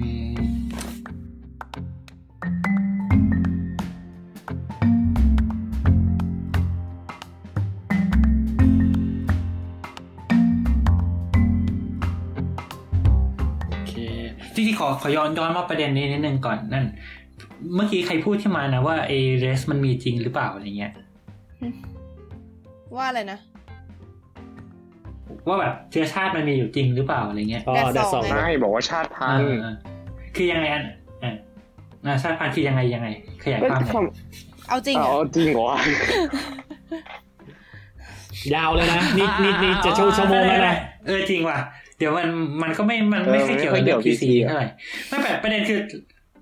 ประเด็นคือสุดท้ายเรากำลังบอกว่าไอ้คือไม่ว่าเรียกว่าไงคือมันจะคือเราไม่รู้เรื่องแบบวิทยาศาสตร์หรืออะไรที่มันลงรายละเอียดมากๆนะแต่ว่าคืออย่างน้อยอ่ะคือก็ต้องบอกว่าการที่เรียกว่าไง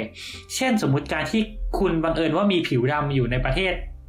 ผิวขาวที่เคยมีวัฒนธรรมการกดขี่คนดำอะไรเงี้ยมันสามารถเอฟเฟกต์ชีวิตคุณได้จริงๆเพราะฉะนั้นสังคมมันเลยสร้างเรียกว่าไงเป็นสร้างแบบกรอบกฎระเบียบข้อปฏิบัติบางอย่างที่เป็นข้อตกลงร่วมกันว่าจะทำยังไงให้มันไม่เกิดการกระทบกระทั่งกันแล้วก็ไม่ทำให้คนที่แบบอยู่ชายขอบอยู่แล้วถูกเบียดออกไปกว่านั้นอ่ะก็คืออันนี้จริงๆเมื่อกี้ถ้าคือจริงๆเราพูดเรื่องเลสกันเยอะมากจริงๆมันก็มีเรื่องเพศเรื่องอะไรด้วยเนอะก็สมมติแต่คือต้องยอมรับว่าเรื่องเลสมันเป็นอะไรที่ชัดเจนและพูดถึงได้ง่ายที่สุดเลยแหละมันเห็นภาพชัดกว่าใช่แต่อย่างเช่นเราตัดแต่อเมริกานะโยนอเมริกาทิ้งไปช่างหัวแม่งไอ้พวกทรัมป์นู่นนั่นนี่อะไรอย่างเงี้ยอย่างประเทศไทยเนี้ยคือเราสมมติพูดเรื่องอะไรดีเรื่องเพศเนี้ยสมมติไปด่าใครว่าเฮ้ยไอเกย์อะไรเงี้ยอันเนี้ยเราว่าไม่พีซีละซึ่งถามว่ามันเกี่ยวกับการที่ไอคนที่ถูกพูดถึงมันเป็นเกย์หรือไม่เป็นเกย์หรือเปล่าอะไรเงี้ยก็อาจจะไม่เกี่ยวแต่ว่าเรื่องอะไรคือการใช้คำว่าเกย์เป็นคำด่าคือต่อให้ไอคนที่ถูกด่าเป็นเกย์หรือไม่เป็นเกย์ก็ตามซึ่งมันไม่ใช่เรื่องสำคัญถูกไหมใช่มันก็ไม่โอเคเพราะมันเป็นการเหมือนการทำให้ว่าแบบเฮ้ยไอการเป็นเกย์เนี่ยมันเป็นเรื่องที่สมควรเอามาด่ากันซึ่งมันจะฟีลลิ่งเหมือนกับที่เราพูดกันไปเมื่อเทปที่แล้วทั้งหมดเลยหน้าตัวเมียเอ่ย คำอะไรก็ตามที่แบบมันเจาะไปสำหรับแบบคนกลุ่มคนนึงเอามาถูกใช้เป็นคำด่าอะไรอย่างเงี้ยมันก็คงไม่โอเคอยู่แล้วแต่ทั้งนี้และทั้งนั้นไอเขาเรียกว่านะมันก็เป็นพาร์ทนึงของ PC ถูกไหมแต่อีกพาร์ทนึงก็คือแบบแม้กระทั่งไอคำเรียกเองที่แบบว่าอาจจะเป็นคำเรียกพื้นฐานของเพศเองมันก็มีปัญหาใช่ไหมสมัยก่อนเรารู้สึกว่าการเรียกเพศแบบ LGBTQ+ เนี่ยมันค่อนข้างจะยากใช่ไหมสมัยก่อนเราเหมาว่าแบบสมัยก่อนก็จะมีคำเรียกแบบตุ๊ดกระเทยบลาบลาแล้วแบบหลังๆก็จะเริ่มมีคนรู้สึกว่าแบบเอ้ยคำว่าตุ๊ดแม่งไม่โอเคแล้วนะอะไรอย่างเงี้ยให้เปลี่ยนไปใช้คำว่าแบบซึ่งมันก็ไม่ใช่ทุกคนนะบางคนก็รู้สึกว่าการใช้คำว่าตุ๊ดมันสบายใจกว่ามันง่ายกว่ามันสะดวกกว่าอะไรอย่างเงี้ยแต่ว่ามันก็จะมีเทรนมาเรื่อยๆสาวประเภท2อ้าวอย่างนี้แบบก็จะมีคนมาบอกว่าแล้วทำไมต้องเป็นประเภท2แบบน้อยกว่าประเภท1หรออะไรอย่างงี้แล้วมันเกี่ยวกับว่าเพศที่3เหมือนกันว่าแบบคือยังไงอะไรยังไงอะไรเงี้ยแล้วจริงๆเรามาเจาะทีละคำมันจะช่วยไหมหรือยังไงหรือเราพูดกันไปยังวะคือตอนนี้ที่เราคิดว่าพูดรวมๆดีกว่าเพราะว่ามันไม่ได้มีไทม์ไลน์ชัดเจนนะเดี๋ยวคือเรื่องเนี้ยเรารู้สึกว่าพูดในเทปที่แล้วไปเยอะแล้วจากเทปที่แล้วโยนมาเทปนี้เนี่ยมันเหลือแค่ส่วนที่ว่าเราจะพูดยังไงให้มัน PC คือเรางั้นเราก็คุยกันเรื่องคำไหมล่ะเราคือเอาจริงๆตอนนี้ปัญหาสำคัญคือเราจำไม่ได้ว่าอะไรคือเทปอะไรเทปสามอะไรที่เราหายคือใช่คือเราจำได้เพราะเราเพิ่งฟังเราเพิ่งฟังวันนี้อ่ะฮะเอาจริงมันคือเมื่อวานแหละแต่เอาเถอะคือเทปที่แล้วเนี่ยเราคุยกันไปว่าไอ้ LGBTQ+ เนี่ยคือมันคือเราพูดไปถึงเรื่องแบบเป็นหรือเปล่าอะไรเงี้ยแล้วทำไมถึงต้องเป็นแล้วทำไมถึงต้องเว้นว่างไว้หลังเป็นอะไรอย่างเงี้ยเข้าใจใช่ไหมแบบว่าทำไมทำไมถึงทำไมแบบไอ้คำว่าเพศที่3หรือคำว่าเกย์คำว่ากระเทยคำว่าตุ๊ดมันถึงเป็นทาบูเวิร์ดอะไรมานี้ทีนี้เราก็คุยกันแบบเหมือนกับพอในบทสนทนาก็คือแบบพูดถึงประมาณว่าใช้คำว่า LGBTQ+ ในการแทนกลุ่มที่ไม่ใช่สเตรทอ่ะฮะทีเนี้ยก็เราเองเนี่ยแหละที่เป็นคนตั้งคำถามขึ้นมาแล้วทำไมถึงต้องเรียก LGBTQ+ วะประมาณเนี้ยแล้วเราก็เลยเหมือนกับประมาณว่าถ้าเกิดว่าเราคุยกันตอนนั้นมันจะแบบเลยไปเรื่อง PC ก็เลยค้างไว้แล้วเอามาคุยกันตอนนี้นั่นเองโอเคก็คือเรื่องคำนะเอางี้ก่อนไอ้คำว่าไอ้คำที่เราแทนเขา LGBT เนี่ยในประเทศไทยมีอะไรบ้างก็เลยเกย์เพศที่3 bisexual trisexual ต่างๆก็คือไอ้คำโดยตรงก็มีแต่คำโดยตรงที่ใช้บ่อยที่สุดคือเกย์กับเบี้ยนแต่จริงๆเกย์หมายถึงว่าเกย์แต่คือเกย์ก็หมายถึงเกย์ไงเบี้ยนก็คือไม่สมัยก่อนคือทั้งบริบทต่างประเทศด้วยมั้งสมัยก่อนที่ยังไม่มีคำว่า LGBT แบบแบ่งชัดเจนน่ะเกย์ใช้เรียกรวมเพศ LGBTQ+ ทั้งกลุ่มเลยนะก่อนที่ว่าเขาจะเริ่มมาแบ่งซอยแบบเป็นแบบตามแบบเขาเรียกว่าอะไรอ่ะแบบตามแบบเป็นซับเซตอีกทีนึงก็แต่เมืองไทยเราไม่ใช่ป่ะเราไม่ได้เรียกหญิงรักหญิงว่าเกย์อ่ะอย่างน้อยในบริบทคนไทยถ้าในบริบทคนไทยก็ใช่อ่ะฮะคราวนี้เนี่ยเราแค่กำลังคิดถึงคำแบบคำที่คลาสสิกคำแรกๆเลยคือเพศที่3ซึ่งมันก็เขาเรียกว่าคือเอาจริงส่วนตัวก็ไม่ได้รู้สึกว่าการใส่ตัวเลขมันทำให้ดูแย่ลงนะเพราะแบบมันไม่ใช่ลำดับมันเป็นเขาเรียกว่านะถ้าเกิดพูดเป็นตามภาษาจริงๆมันคือเป็น cardinal number ไม่ใช่ ordinal number เข้าใจคือมันไม่ใช่การจัดเรียงลำดับขั้นแต่ว่ามันคือการบอกเพศที่1มันสำคัญกว่าเพศที่2และสำคัญกว่าเพศที่3อย่างนี้ถูกต้องมันไม่เหมือนกับเวลาที่เราบอกว่าเราเป็นพลเมืองชั้น2นะถ้าเกิดเราบอกว่าเราเป็นพลเมืองชั้น2เนี่ยแปลว่ามันต่ำกว่าระดับชั้น2ก็ต้องสูงกว่าชั้น1ดิคือเดี๋ยวกูฟาดด้วยกีตาร์เลย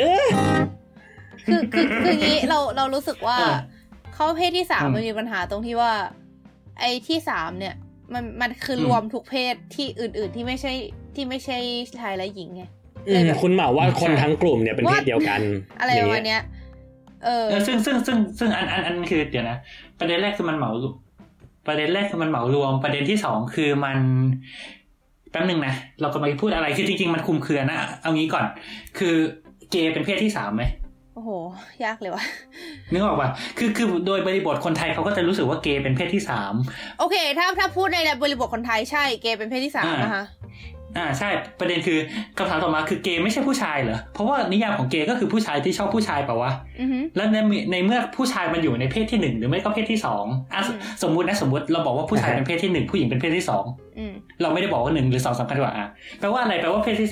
3ถ้าอย่างนั้นก็ต้องบอกว่ามันไอ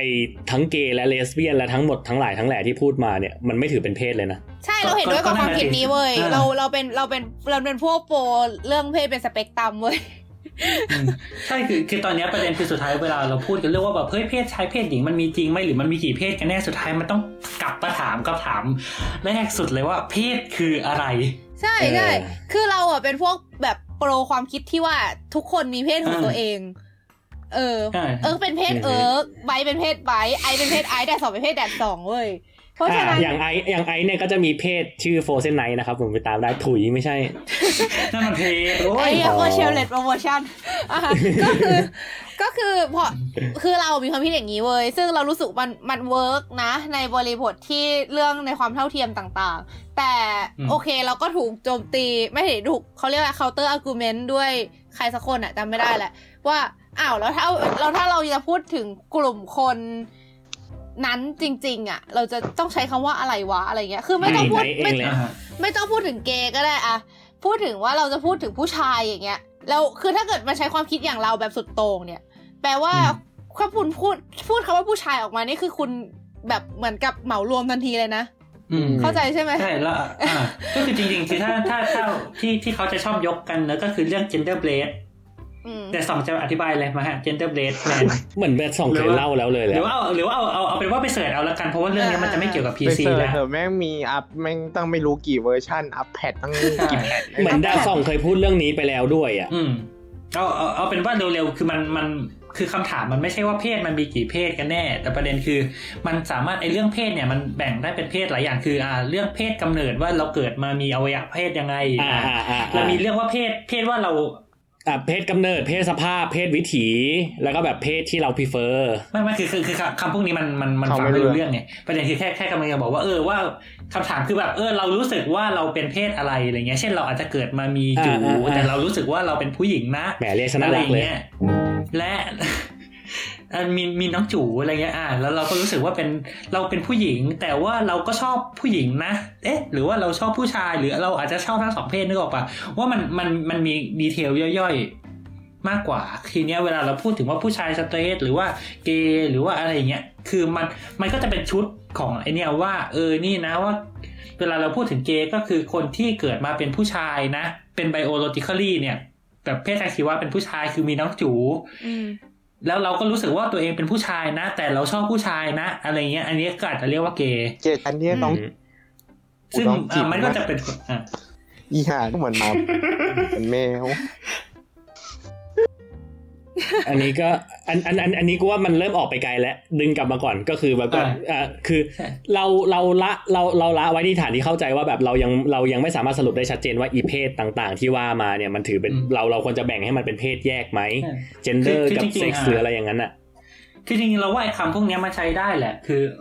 คำว่าเกย์คำว่าเลสเบี้ยนหรือแม้กระทั่งว่าคำว่าตุ๊ดกระเทยอะไรเงี้ยคือมันเป็นหมายถึงว่ามันก็จะมี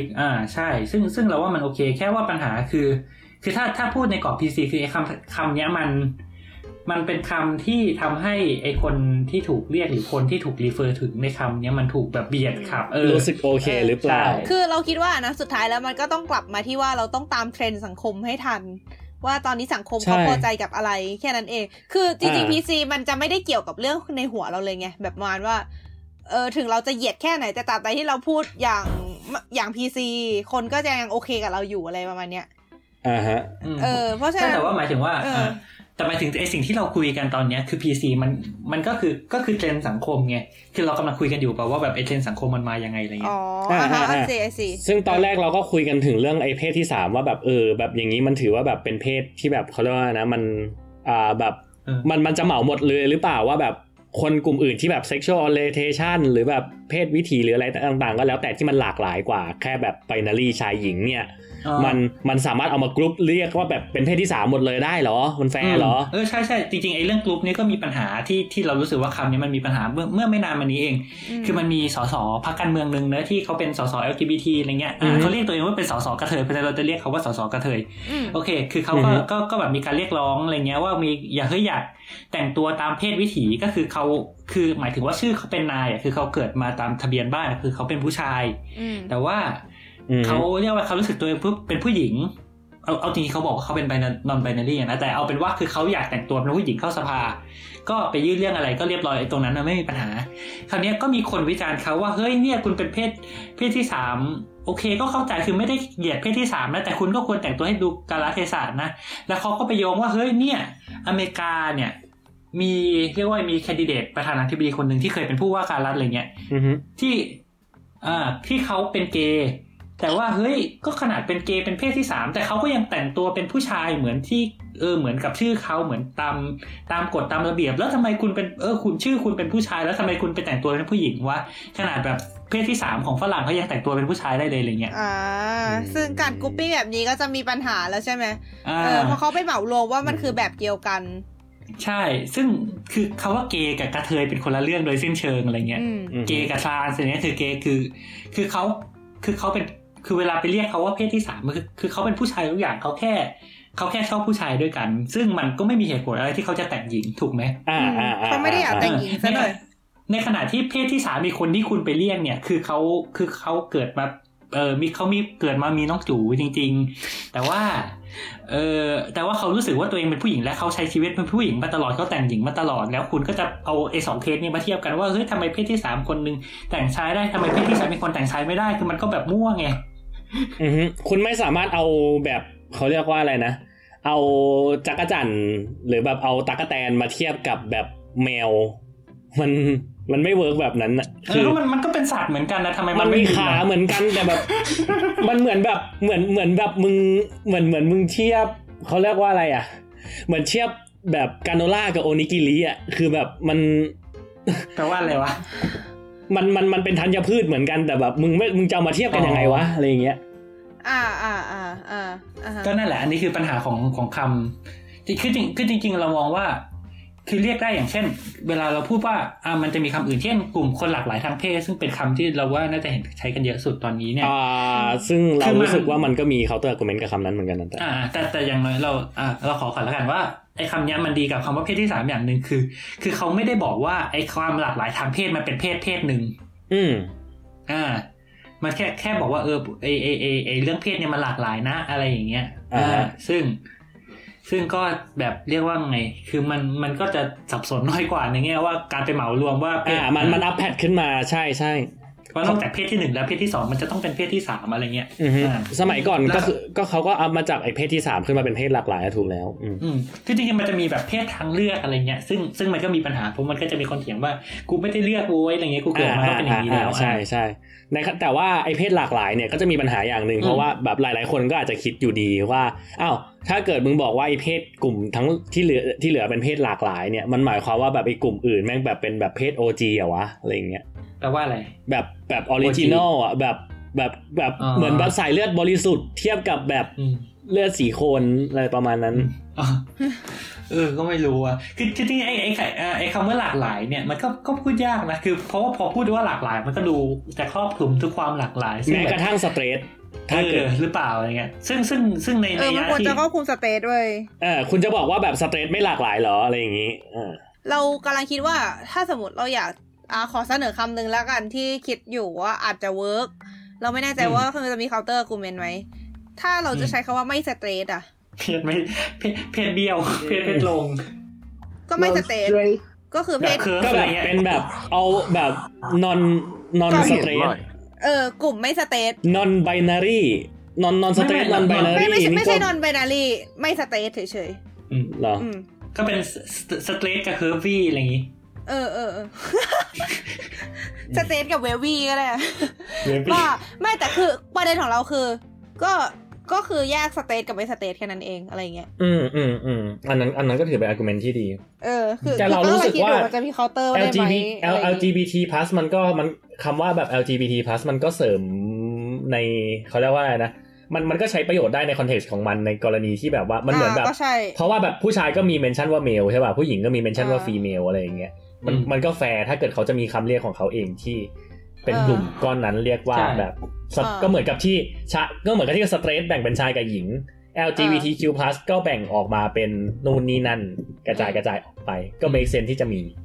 ใช่แต่คือปัญหาเขาว่า LGBTQ+ มันคือมันเป็นตัวย่อไงของเพศต่างๆซึ่งนับวันมันจะที่ไม่ถูกเมนชั่นในตัวย่อจะรู้สึกยังไงใช่ซึ่งมันเริ่มจาก LGBT ถูกไหมแล้วมันก็เริ่มมี Q มาแล้วมันก็มี A มี I มีนู่นมีนี่โผล่มาเรื่อยๆแล้วก็สายคือแบบจะตอบเป็นเมื่อไหร่ซึ่งก็จะมีคนถามอยู่ว่าอ้าวทำไมกูไปอยู่ใน plus ทำไมกูไม่อยู่ข้างหน้าอะไรเงี้ยแต่ยังแป๊บนึงเอาจริงๆตรงนี้ยังไม่ถือเป็นประเด็นนะแต่ถ้าเกิดไบท์เมนชั่นแล้วไบท์เอาไปพูดเนี่ยบางทีคนที่เป็นแบบแพนเซ็กชวลหรือแบบว่าอาเซ็กชวลอาจจะรู้สึกว่าเฮ้ยกูต้องออกมาเคลื่อนอะไรสักอย่างแล้วเราอาจจะเห็นคนตีกันภายใน LGBTQ+ ก็ได้ใครจะรู้ก็น่าสนุกดีนะเอาเป็นว่าเนี่ยปะโถมันจะเป็นแบบหรือว่าแบบสุดท้ายแล้วพอแบบมันถึงจุดๆนึงที่แบบว่าแบบมันมีคนที่แบบฟิกเกอร์เอาว่าแบบแบบเขารู้สึกว่าแบบชื่อเขาควรจะอยู่ในตัวย่อเหมือนกันสุดท้ายมันจะกลายเป็นแบบว่าแบบ A B C D E F G H I J K L M N ไล่ไปเรื่อยๆป่ะก็สุดท้ายมันก็จะเข้าสู่ความเป็นสเปกตรัมมากขึ้นเรื่อยๆไงที่เราบอกใช่แต่แบบถึงเวลาถ้าเกิดคุณจะเหมาว่ามันไม่ใช่สเตรทเนี่ยเราก็ต้องอินเวนต์คำอื่นแต่ว่าเราก็อินเวนต์นอนสเตรทขึ้นมาแล้วเนาะนอนสเตรทใช่เอาเถอะก็หลังจากที่เถียงมาเยืดยาวเนี่ยคำถามฮะเราว่ามีอาจจะมีคนสงสัยละทั้งหมดเนี่ยสำคัญไงวะทำไมเราต้องมาเถียงกันว่าแบบไอ้เรื่องเพศชื่อมันควรจะเรียกยังไงกันแน่เฮ้ยมันดูงี่เง่ามากเลยทำไม PC มันถึงได้ยุ่งวายกับชีวิตกูนักหนาทำไมกูจะเรียกเพศที่3ไม่ได้หรืออะไรเงี้ยก็ถามว่าก็เอาจริงอันนี้คำตอบจะคล้ายๆตอนเราคุยไปในเทปไอดอลนะก็คือพูดได้แต่ก็รับผิดชอบคำพูดคุณเอง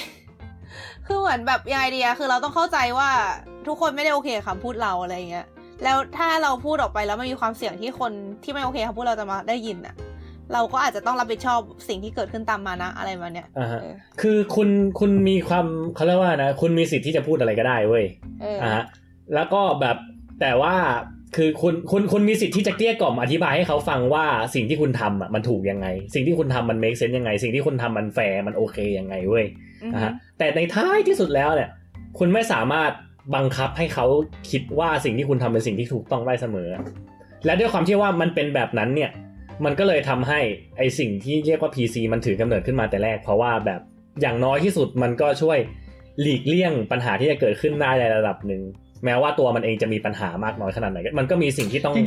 เสียไประหว่างนั้นเหมือนกันคือเราไม่แน่ใจว่าเวลาอธิบายอะไรในลักษณะว่าแบบเฮ้ยคุณมีสิทธิ์จะทำอะไรก็ได้แต่คุณก็ต้องรับผลอะไรเงี้ยมันเหมือนแบบคุณมีสิทธิ์จะเอาไม้ไปตีหัวคุณก็ได้แต่คุณก็ต้องรับผลของการที่คุณต้องติดคุกนะอะไรเงี้ยซึ่งแบบมันก็จะมีคนเห็นว่าเฮ้ยมึงไม่มีสิทธิ์เอาไม้ไปตีหัวใครก็ได้ตั้งแต่แรกโว้ยอะไรเงี้ยมันคือ victim blaming ใช่มั้ยคือเอางี้โอเคเรามันไม่ใช่ victim blaming ด้วยมันแค่แบบว่าแบบคือคนเขาจะบอกว่าแบบโดยจิตสำนึกแล้วเนี่ยคนไม่ควรจะเอาไม้ไปตีหัวคนอื่นโดยแบบไม่มีเหตุผลไอ้สิคือที่เราอาจจะพูดแบบเหมือนกับใช้คำสุดโต่งไปนิดนึงแต่เราจะพูดก็คือเราไม่สามารถบังคับ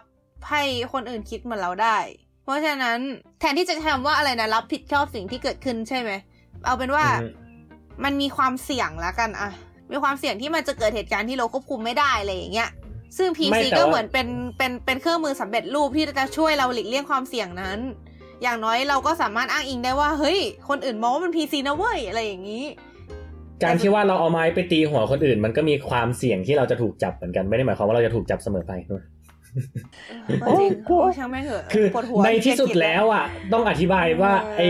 อ้ด้วยความที่ว่ามันเป็นกฎหมายคือต้องอธิบายก่อนว่าเราไม่สามารถแอนซูมเราไม่สามารถบอกใครทุกคนได้ว่าห้ามเอาไม้ไปตีใครนะเว้ยต่อให้แบบไอ้นี่ยังไงก็ตามนะเรารู้สึกว่างั้นนะเพราะแบบสุดท้ายแล้วคนก็ยังเราก็ยังไม่สามารถห้ามใครไม่ให้เอาไม้ไปตีหัวชาวบ้านได้ถ้าเกิดเขารู้สึกว่าเขาอยากจะทำขึ้นมาจริงๆก็ไม่เชิงนะเพราะว่าสมมติเรามี เรียกว่าไงสมมติเราเดินอยู่แล้วมีใครก็ไม่รู้แบบถือไม้วิ่งเข้ามาว่าแบบมึงตายแล้วก็แบบถือไม้แบบไม้หน้าสามแล้วก็วิ่งเข้ามาเนี่ยคืออย่างน้อยไอ้คนห้ามมันก็ควรจะมีสิทธิ์ไปหยุดไอ้คนถือไม้วิ่งมาเปล่าวะไม่ใช่บอกว่าเฮ้ยเราไม่มีสิทธิ์แต่แบบต้องปล่อยให้แบบตีหัวไปก่อนแล้วค่อยลากเข้าคุกอะไรเงี้ยก็มีสิทธิ์ที่จะป้องกันตัวไงคือแต่ว่าทั้งหมดทั้งมวลอะสิ่งที่ออกมารองรับตรงนี้ก็คือกฎหมายถูกปะล่ะถูกปะถ้าเกิดมีคนเข้ามาจะโจมตีเราก็มีกฎหมายว่าเราสามารถป้องกันตัวได้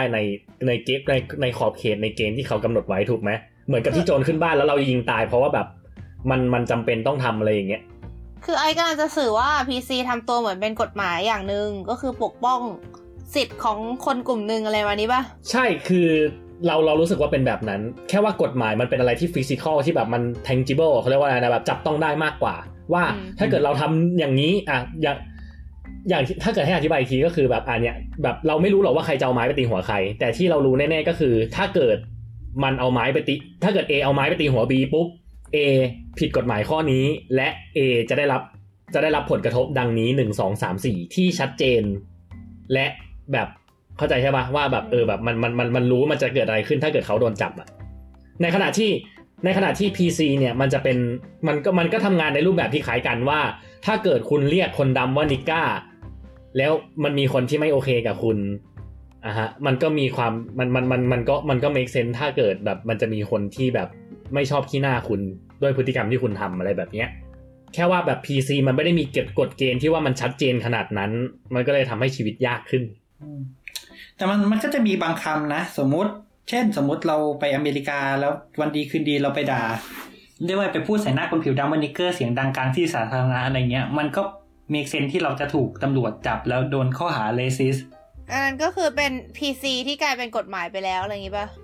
คือเรารู้สึกว่า PC มันไม่ได้เชิงเป็นกฎหมายแต่ PC มันคือถ้าเทียบกับไม้ตีการเอาไม้ตีหัวเนี่ย PC คือการบอกว่าอะไรคือการคนเอาไม้ไปตีหัวเข้าใจป่ะ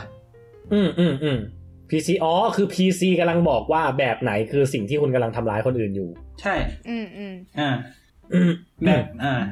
อะไรอย่างเงี้ยอ๋อเหมือนแบบพูดมันก็ยิ่งแอบแตกเนี่ยมันไปไหนแล้วซึ่งมันคือ PC มันก็แอบแตกตัวมันเองอยู่แล้วครับแล้วมีใครจะต่ออะไรไหมไม่งั้นจะคืออยากอธิบายคำพูดไว้นิดนึงเผื่อคนไม่ทันก็คือเมื่อกี้ไว้บอกว่า PC คือการบอกว่าอะไรคือการเอาไม้ไปตีหัวเนี่ยหมายความว่าสมมติเราเอาไม้ไปตีหัวคนอื่นอ่ะมันคือการอะไรที่มันชัดเจนว่ามันคือการทำร้ายคนอื่นใช่ไหมแต่ประเด็นคือคำพูดของเราบางทีเราไม่รู้ว่าเรากำลังทำร้ายคนอื่นอยู่หรือเปล่า PC คือสิ่งที่บอกว่าคำพูดของเราอ่ะไปทำร้ายคนอื่นไหมเปรียบเสมือนเป็นการเอาไม้ไปตีหัวคนอื่นไหมนั่นเองจบต่อ yeah. ดีมากนั่นทำแล้วแอบทำให้นึกถึงเคสที่แบบว่าอะไรนะข่มขืนหรือไม่ข่มขืนหรือแบบล้มทับแล้วอวัยวะเพศสอดเข้าไปโดยไม่ได้ตั้งใจอะไรเงี้ยถ้าคำว่าจะเอาจริงๆไม่กระทั่งคำว่าข่มขืนเนี่ยมันก็จับก้นเฉยๆข่มขืนไม่จับก้นเสร็จแล้วล้วงข่มขืนไม่จับก้นล้วงเสร็จอะไรอย่างเงี้ยคือมันคือการตีความในขณะที่ว่าศาลตีความเชิงกฎหมาย PC คือการตีความเชิงศีลธรรมจรรยาและวิถีประชาพูดง่ายๆมันแฟร์ไหมที่เราจะเกลียดคนคนนี้จากพฤติกรรมที่เขาทำแล้วคือจริงๆ PC มันก็จะส่งต่อด้วยแหละว่าคุณพูดอะไรที่มันผิด PC อย่างชัดเจนต่อหน้าเขา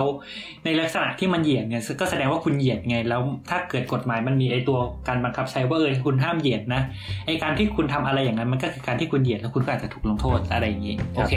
จบไปต่อ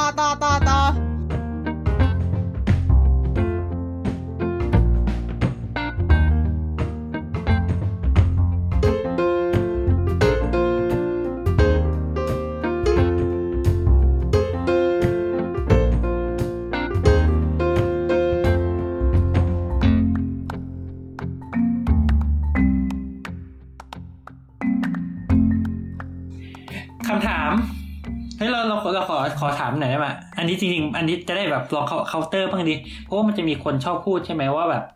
เรียกว่าไงแบบ PC has gone too far อะไรเงี้ยอ๋อคิดว่ายังไงที่คิดว่าในโลกยุคนี้ PC มันไปไกลเกินหรือเปล่าแบบเยอะเกินไปไหมอะไรเงี้ยเราว่ามันเป็นการเปลี่ยนแปลงที่น่าสนุกดีคือยังไงดีอะเรา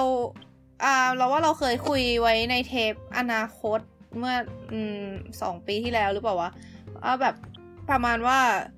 ทุกวันเนี้ยแบบ อะไรมันก็เปลี่ยนอะแล้วซึ่งทุกอย่างมันเปลี่ยนตามไปหมดมันไม่ได้มีการเปลี่ยนแปลงเดียวอย่างอายุตัวอย่างเช่นวิทยาศาสตร์เทคโนโลยีก้าวหน้าขึ้นก็หมายความว่าเราจะต้องมีกฎหมายมีปรัชญามีศิลปะวัฒนธรรมต่างๆที่เปลี่ยนแปลงไป mm-hmm. เพื่อมารองรับการเปลี่ยนแปลงของวิทยาศาสตร์นั้นเหมือนกันอะไรมาเนี้ยซึ่งไอการเคลื่อนไหวการเปลี่ยนแปลงเรื่อง PC นี่ก็เหมือนกันซึ่งพอมันมีเรื่อง PC ขึ้นมามันทำให้มีพื้นที่ที่ค่อนข้างแบบที่มันอนุญาตให้เรามาเถียงกันโลกแตกแบบเนี้ยก็คือเหมือนคือเราว่าสลัดผักก็หากินกับอะไรแบบนี้แหละไอแบบที่มันแบบ เถียงกันไม่เหมือนยังไงอะแบบเป็นอะไรที่เป็นคำถามปลายเปิดอะที่ไม่สามารถหาข้อสรุปได้อะเราก็เอามาคุยกันแล้วเราก็ไม่ตอบให้ด้วยนะเราก็ปล่อยไว้อย่างเงี้ยให้คนฟังไปคิดเองอะไรเงี้ยคือ PC มันก็ทำหน้าที่แบบประมาณนั้นอะก็คือบอกว่าเป็นปลายเปิดอะแบบประมาณว่าคนก็ยังสามารถเถียงกันได้อยู่ว่าตกลงมันดีไม่ดียังไงแล้วอะไรคือสิ่งที่มันโอเคไม่โอเคซึ่งเรารู้สึกว่าไอ้เนี่ยมันน่าสนุกการได้เฝ้ามองว่ามันจะเปลี่ยนไปได้ทิศทางไหนแล้วอะไร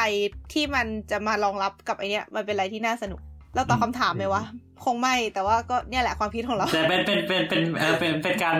แสดงความตื่นเต้นส่วนตัวมากกว่าประมาณเนี้ย คือเราจะรู้สึกประมาณนี้เวลาที่เจอแบบมุมมองปรัชญาอื่นๆที่มันแบบว่าแบบเพื่อนประเด็นมันดูน่าสนใจดีใช่แบบอย่างเช่นสิ่งที่พุทธศาสนาตอบไม่ได้เพราะว่าเป็นอะไรที่ใหม่เกินไปอย่างเช่นแบบไอการตัดต่อพันธุกรรมมนุษย์เป็นเรื่องถูกศีลธรรมหรือเปล่าอะไรมาเนี้ยเราจะชอบดูประเด็นพวกนี้เฮ้ยน่าเอาไปถามพระนะอะไรพวกนี้เดี๋ยวก่อนเดี๋ยวหลุดประเด็นแต่โอเคน่าสนใจโอเคไอว่าไงฮะถ้าถามว่ามันไปเกินกว่าที่มันควรจะเป็นไหมก็คืออันนี้ถ้าเกิดถามความเห็นส่วนตัวใช่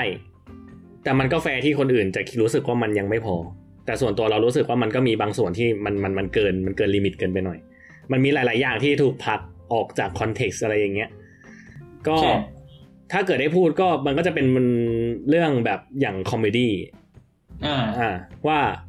แบบบางเรื่องมันคือมันก็อย่างที่บอกการสื่อสารมันมีหลายแบบใช่ไหมมันก็มีสิ่งที่แบบว่าแบบmeant to be jokes อะไรอย่างเงี้ยแล้วแบบบางคนก็แบบไม่ได้แบบเทคโจ๊กบางคนเทคโจ๊กซีเรียสบางคนเทคโจ๊กไม่ซีเรียสอะไรอย่างเงี้ยมันก็เลยทำให้แบบมันเกิดปัญหาหลายๆอย่างจนแบบแล้วก็แบบบางเรื่องเนี่ยมันก็ทำให้เขาเรียกว่านะหลายๆการที่ว่าแบบมี PC การเมนชั่นคำบางคำที่กลายเป็นแบบว่า forbidden word เป็นคำต้องห้ามไม่สามารถพูดได้หลายๆอย่างมันทำให้การสื่อสารมันเป็นไปด้วยความสมูทน้อยลงถ้าภาษามันเช่นอย่างเนี่ยที่กูกำลังพูดบนพอดแคสต์เนี่ยกูยังไม่รู้เลยว่ากูต้องใช้คำว่าอะไรเพศที่3กูต้องเป็นแบบกำลังแบบจะหลุดคำว่าเพศที่3กูต้องกูต้องชะงักกลับมาพูดเป็น LGBTQ+ แต่กูจะพูดบอกว่าแบบคนผิวดำหรืออะไรอย่างเงี้ยกูว่าแบบมันติดกับคำไหนก็จะใช้คำนั้นใช่ป่ะล่ะอารมณ์เดียวกับเวลาพูดไทยคำอังกฤษคำอ่ะแบบคือแบบคือถ้าเกิดกูรู้สึกว่าแบบมัน convenient มันสะดวกสำหรับกูมันสะดวกสำหรับการสื่อสารเพราะว่าแบบสุดท้ายแล้วภาษามันก็คือการสื่อสารถูกไหมฮะแล้วแบบการสื่อสารเป้าหมายก็เพื่อที่จะส่งสารจากคนนึงไปยังอีกคนนึงได้โดยสมบูรณ์ที่สุดแล้วคือมันก็ต้องเทรดออฟกันนะเพราะว่าแบบบางก็รู้แหละว่า PC เนี่ยมันเขาก็จะแคร์สำหรับผู้รับสารเสียส่วนมากแต่บางครั้งก็ต้องดูที่ตัวผู้ส่งสารด้วยเหมือนกันว่าเงื่อนไขที่ว่ามันมากเกินจนแบบมันเกินควรอ่ะเกินความจำเป็นมากเกินไปอะไรอย่างเงี้ยบางครั้งมันก็ทำให้การสื่อสารเป็นไปด้วยความยากลำบากเหมือนกันมันก็จะมีปัญหาตรงนั้นด้วยเมื่อกี้กำลังจะพูดอะไรแต่ลืมไปแล้วให้ตายเถอะเมื่อกี้ตายละเมื่อกี้ไอพูดเรื่องอะไรนะว่าแบบมันต้องแคร์คนส่งสารมากไปบอกว่ามันมากไปป่ะเพราะว่าคอมเมดี้หรือเปล่าล่ะนั่นดิเราจะพูดอะไรวะลืมเลยให้ตายเถอะเมื่อกี้แบบไปดูวิดีโอใน Facebook นิดนึงลืมเลยให้เวลานิดครับผมอ๋อใช่ๆๆนึกออกแล้วคือมันมีคนวิจารณ์กันประเด็นที่ไอพูดมาว่าแบบจริงๆคือมันไม่ใช่แค่ว่าจบที่แค่ไม่คอนวีเนียนในการพูดอย่างเดียวว่าแบบรู้สึกว่าพูดยากอะไรเงี้ยเพราะว่าพอคนรู้สึกว่าเฮ้ยพูดเรื่องนี้มันแบบใช้คำยากเนี่ยพูดเรื่องเลสซีต้องเลือกใช้คำที่เหมาะสมจะพูดเรื่อง LGBT เองเนี่ยถ้าเกิดหลุดคำว่าเพศที่3หลุดอะไรก็แบบมันก็จะไม่ดีอย่างนั้นอย่างนี้มันพอมันดูยากปุ๊บกลายเป็นว่าคนก็จะเลี่ยงที่จะพูดถึงประเด็นนี้ทั้ง ทั้งที่แบบเฮ้ยมันบางทีมันเป็นประเด็นที่ควรจะพูดถึงแต่แบบพอคนพยายามเลี่ยงเพราะแบบไม่อยากพูดถึงเพราะเดี๋ยวกลัวพูดผิดอะไรเงี้ยสุดท้ายก็กลายเป็นว่าอ้าวสุดท้ายก็เลยไม่มีใครไปกล้าแตะตรงนั้นเลยมันก็ยิ่งแย่อะไรเงี้ยซึ่งอันนี้เป็นข้อวิจารณ์มันจะทำให้นึกถึงสมัยก่อนที่ว่าแบบเรื่องเคสการทำแท้งคนไม่ค่อยพูดกันabortion กลายเป็นแบบว่าทาบูเวิร์ดที่แบบเป็นคำที่แบบคนไม่กล้าพูดกันเพราะว่าแบบมันเป็นความรู้สึกผิดบาปอะไรอย่างเงี้ยแม้กระทั่งแล้วแบบหรือแบบการรุนยาฆาตการฆ่าตัวตายอะไรอย่างเงี้ยบางทีมันก็เป็นคอนเทกซ์ที่แบบถ้าเกิดมันให้ฟีลคล้ายๆกันมันไม่ใช่ PC โดยสมบูรณ์หรอกแต่แบบมันให้ฟีลคล้ายกันคือเวลาที่ว่าเราเมนชั่นอะไรขึ้นมาแล้วมันส่งผลกระทบต่อยอดมากมายแม้ว่าจริงๆแล้วเราไม่ได้แบบผมไม่รู้จะพูดไง แต่ก็อันนั้นคือประเด็นที่เรารู้สึกว่าแบบมันทำให้PC ดูแย่ลงทั้งที่ตัวคอนเซ็ปต์แล้วมันเป็นคอนเซ็ปต์ที่ดีอ่ะมันคือคอนเซ็ปต์ที่แบบพยายามจะทำให้แบบทุกคนสามารถอยู่กันด้วยได้ด้วยกันแบบมีความสุขแต่มันถูกเปลี่ยนให้กลายเป็นเครื่องมือในการที่เขาเรียกว่าอะไรอ่ะมันเหมือนแบบ PC is the new non PC อ่ะคือแบบการที่ว่าคุณ PCแบบเคร่งมากๆแบบ political correct แบบสุดๆอะไรอย่างเงี้ยอ่ะฮะแล้วคุณมองว่าคนที่แบบไม่ได้ PC คือไอ้ไม่ได้ PC นี่ไม่ได้หมายความว่าแบบเขามาแบบ straight up เหยียดนะแต่หมายถึงแบบว่าการที่แบบว่าคนๆนึงใช้คำว่าเพศที่3หรือคนๆนึงใช้คำว่าแบบเพศหลากหลายแล้วกลุ่ม PC มองว่ามองว่าแบบคนกลุ่มนี้แบบขาดการศึกษาทำไมถึงใช้คำพูดประมาณนี้แบบสมมุติว่าถ้าเกิดแบบมีคนพูดว่าแบบ black people อะไรอย่างเงี้ยแล้วแบบก็จะมีคนกลุ่มหนึ่งที่แบบที่เรียกว่าตัวเองเป็น PC ที่มองว่าแบบทำไมคุณถึงเรียกเขาว่า black ล่ะอะไรอย่างงี้แบบมึงจะให้เขากูเมนชั่นว่าเขาผิวสีชมพูเหรอไอ้สัตว์ แต่ก็ก็ตอบไม่ได้ไงมันก็จะเป็นปัญหาอย่างนั้นนั่นแหละ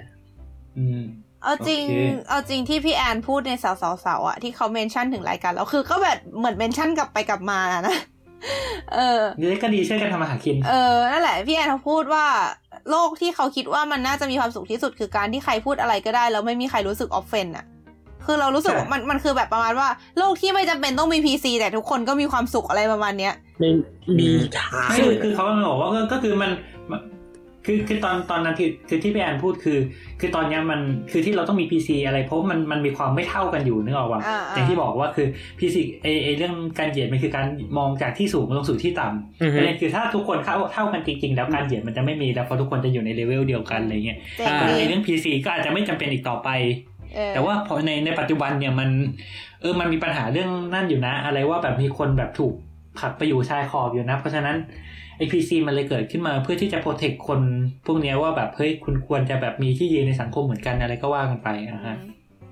ซึ่งตอนนี้พี่ได้สองมีอะไรจะพูดไหมสนุกดีได้สองฮะมีอะไรจะพูดไหมมีมีความเห็นอะไรไหมฮะ PC กอนทูฟาหรือเปล่าขอเวลา5วิแป๊บนึงกำลังดีพูดโอเคไม่หรอกความจริงมันขึ้นอยู่กับว่าทุกวันนี้ PC มันกลายเป็นเครื่องมือทางการเมืองอย่างหนึ่งอะเนอะวะคือในมุมมองเราเรียลลิตี้มันก็คอนสตรัคเต็ดอยู่แล้วอะแต่ว่า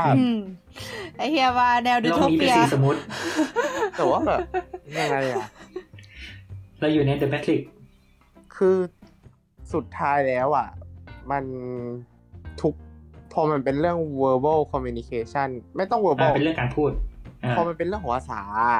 vocabulary ใดๆก็ตามอ่ะมันคำใดๆก็แล้วแต่มันมี presumption ของมันอ่ะนึกออกไหมจะต้องมีเพราะมัน presumption ของมัน presumption มันทำให้เวลาคุณสื่อคอนเทกต์อะไรลงไปอ่ะมันต้องใช้ให้เหมาะกับบริบทนั้นๆอ่ะคือไอ้คำว่า PC มันก็ดีแหละมันลดเรื่องของความขัดแย้งแต่ในขณะเดียวกันการที่เขาพยายามจะ PC ก็เพื่อที่จะให้คนเข้าคือมันคุณการที่คุณเยล PC อย่างเดียวว่าไอ้เหี้ยคำนี้ไม่ PC ไม่ PC นะแต่คุณไม่เข้าใจว่าทำไมมันถึงต้องไม่ PC อ่ะมันก็ไม่ต่างอะไรหรอกกับการที่คุณพยายามที่จะเหมือนมันก็ไม่ต่างอะไรกับการที่มันก็สมควรแก่การที่คนมาด่าว่า PC is a non new is a non PC อ่ะคือมันแบบเหมือนกับว่าสุดท้ายแล้วความพยายามในการที่จะลดความเกลียดชังลดเหมือนพยายามให้ไม่ให้เหมือนกับการวิวัฒน์ของสังคมถอยหลังกลับไปสู่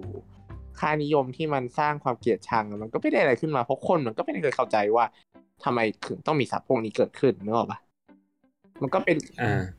ก็คือพูดง่ายๆก็คือคนพูด PC เพราะว่ากลัวถูกด่าว่าไม่ PC แต่ลึกๆก็ยังเหยียดอยู่ดีอะไรอย่างเงี้ยใช่คือสุดท้ายแล้วกลัว PC ความมันไม่ได้แก้อะไรใช่คือความสำคัญคือเราคิดว่าเหมือนแดสองกำลังจะพูดว่าสิ่งที่สำคัญกว่าคำพูดว่า PC ไม่ PC คือการที่เราเข้าใจกันและกันว่าสิ่งนี้มันทำร้ายคนอื่นได้หรือเปล่าเพราะอะไรอะไรอย่างเงี้ยคือสุดท้ายแล้วเราเหมือนมึงก็ระวังไปแบบ perfectly ไม่ได้นึกออกไหมเราก็ทำได้ในส่วนที่เราพยายามจะทำได้มันก็แค่คนละไม้คนละมือพยายามช่วยให้โลกมันดีขึ้นหน้าอยู่ขึ้นแต่การที่ไปจ้องจับผิดมันก็ไม่ได้สร้างให้โลกมันโอเคแฮปปี้ขึ้นมามากกว่าการที่แบบyou negotiable แบบ reasonably เงี้ยนึกออกไหมก็คือมีการเรียกว่ามีการประนีประนอมกันอย่างมีเหตุผลน่ะต่อไปอาจจะมี PC นาซีขึ้นมากลัวมีแล้วก็มันก็มีไอสิ่งที่เดี๋ยวนะอยากรู้เหมือนกันไอสิ่งที่คนเรียกว่า social justice warrior คืออะไร social justice warrior มันคือ SJW เนี่ยใช่มันคือชาวเน็ตที่เขาเรียกว่าอะไรอ่ะมันเป็นคำเรียกคำนิยามของชาวเน็ตกลุ่มคนมันเป็นคำเรียกกลุ่มคนที่เลือกที่จะโจมตีใครกลุ่มใดกลุ่มหนึ่งโดยที่แบบว่าไม่ได้ดูคอนเท็กซ์ไม่ได้หรือแบบเขาเรียกว่าอะไรแบบ overly อ่ะแบบ exaggerate อ่ะแบบเกินสิ่งในเชิง PC ถูกไหมใช่ในเชิง PC แต่เอาจริงๆไอ้อะไรคือ overly อะไรคือ exaggerate ที่ก็แล้วแต่คนมันก็เลยเป็นแต่แล้วแต่คนไงฉะนั้นถ้าเกิดคนมองว่าคนกลุ่มนี้แม่งแบบเกินไปอะไรเงี้ยเขาก็จะเรียกคนกลุ่มนั้นว่า social justice warrior จ้ะครับแต่ทั้งหมดมันไม่ได้เป็นองค์กรจัดตั้งจริงๆใช่ไหมไม่นึกว่าจะเป็นองค์กรอะไรจริงจังตัวย่อที่มันคล้ายๆกันน่ะคือ WSJ ก็คือ Wall Street Journal แล้วมี SSJ ด้วยนะฮะสมศักดิ์เจียมครับอย่างไรก็แล้วแต่ที่แดดส่องเมนชั่นมามันทำให้รู้สึกว่าแบบแดดส่องมีเหตุผลเรารู้สึกเห็นด้วยกับสิ่งที่แดดส่องพูดในกรณีที่บอกว่าแบบถ้าเกิด PC ออกมามีจุดประสงค์เพื่อไม่ให้คนที่รับสารไม่ให้คนที่แบบรับฟังอ่ะรู้สึกว่าถูกเหยียดไม่ให้คนที่อยู่ต่ำรู้สึกว่าถูกแบบไม่ให้คนที่ถูกทำให้ดูว่าอยู่ต่ำรู้สึกว่าถูกเหยียดอย่างนี้ดีกว่าเพราะทุกคนเท่ากันนะฮะก็ควรจะแบบแล้วก็แบบตั้งใจที่จะออกมาเพื่อลดความขัดแย้งเนี่ยก็ต้องดูด้วยว่าไอการ implement PC เข้าไปในสังคมเนี่ยมันทำให้ความขัดแย้งลดลงจริงไหมหรือมันทำให้ argument ทำให้ข้อถกเถียงมันเพิ่มขึ้นทำให้ความขัดแย้งมันเพิ่มขึ้นเพราะว่าถ้าเกิดสุดท้ายแล้วใส่ PC เข้ามาแล้วคุณ strict กันจนเกินเบอร์จนทำให้รู้สึกว่ามันไม่ได้ตอบโจทย์และมันทำให้การสื่อสารเสียไปแทนมันทำให้ประสบปัญหาในด้านอื่นๆไปแทนเนี่ยมันคุ้มค่ากันหรือเปล่ามัน make sense ไหมที่เราจะเอามาใส่แต่แรกมันทำให้นึกถึงแบบบางกฎบางนโยบายที่แบบว่าถ้าเกิดไม่มีแต่แรกก็น่าจะดีกว่าอะไรอย่างเงี้ยประมาณนั้นแหละขอบคุณมากเลยแต่เอาจริงคิดไปคิดมานะเรารู้สึกว่าถ้าเป็นโลกแบบที่พี่แอนว่าบางทีมันอาจจะสนุกน้อยกว่านี้ก็ได้แบบ เข้าใจเราไหมวะ คือรู้สึกว่าปรากฏการณ์พวกเนี้ยมันยังไงดีอ่ะมันเป็นอะไรที่คาดเดาไม่ได้อ่ะพอมันคาดเดาไม่ได้มันเลยสนุกอ่ะแบบสนุกในการสังเกตการณ์นะคือเอาจริงถ้ามันเกิดกับตัวเราเองแบบเราโดนด่าถ้าเราโดนเหยียดเองไม่ใช่ถ้าเราโดนด่าเองเราก็คงขำไม่ออกเหมือนกันแบบเซเลบเลเบอร์ช่วง1950หรือว่าแบบคนยิวช่วงสงครามโลกเขาไม่สนุกกับคุณใช่ๆคือถึงแม้เราจะพูดเหมือนเราไม่เคยโดนเหยียดแต่ก็คือถ้าเกิดใครฟังสลัดเผือกก็คงจะรู้ว่าก็เคยโดนมาเยอะเหมือนกันแต่ก็ยังรู้สึกว่าไอ้บูฟเฟนพวกนี้เป็นอะไรที่น่าสนใจกับการสังเกตการณ์อยู่ดีแหละนั่นแหละ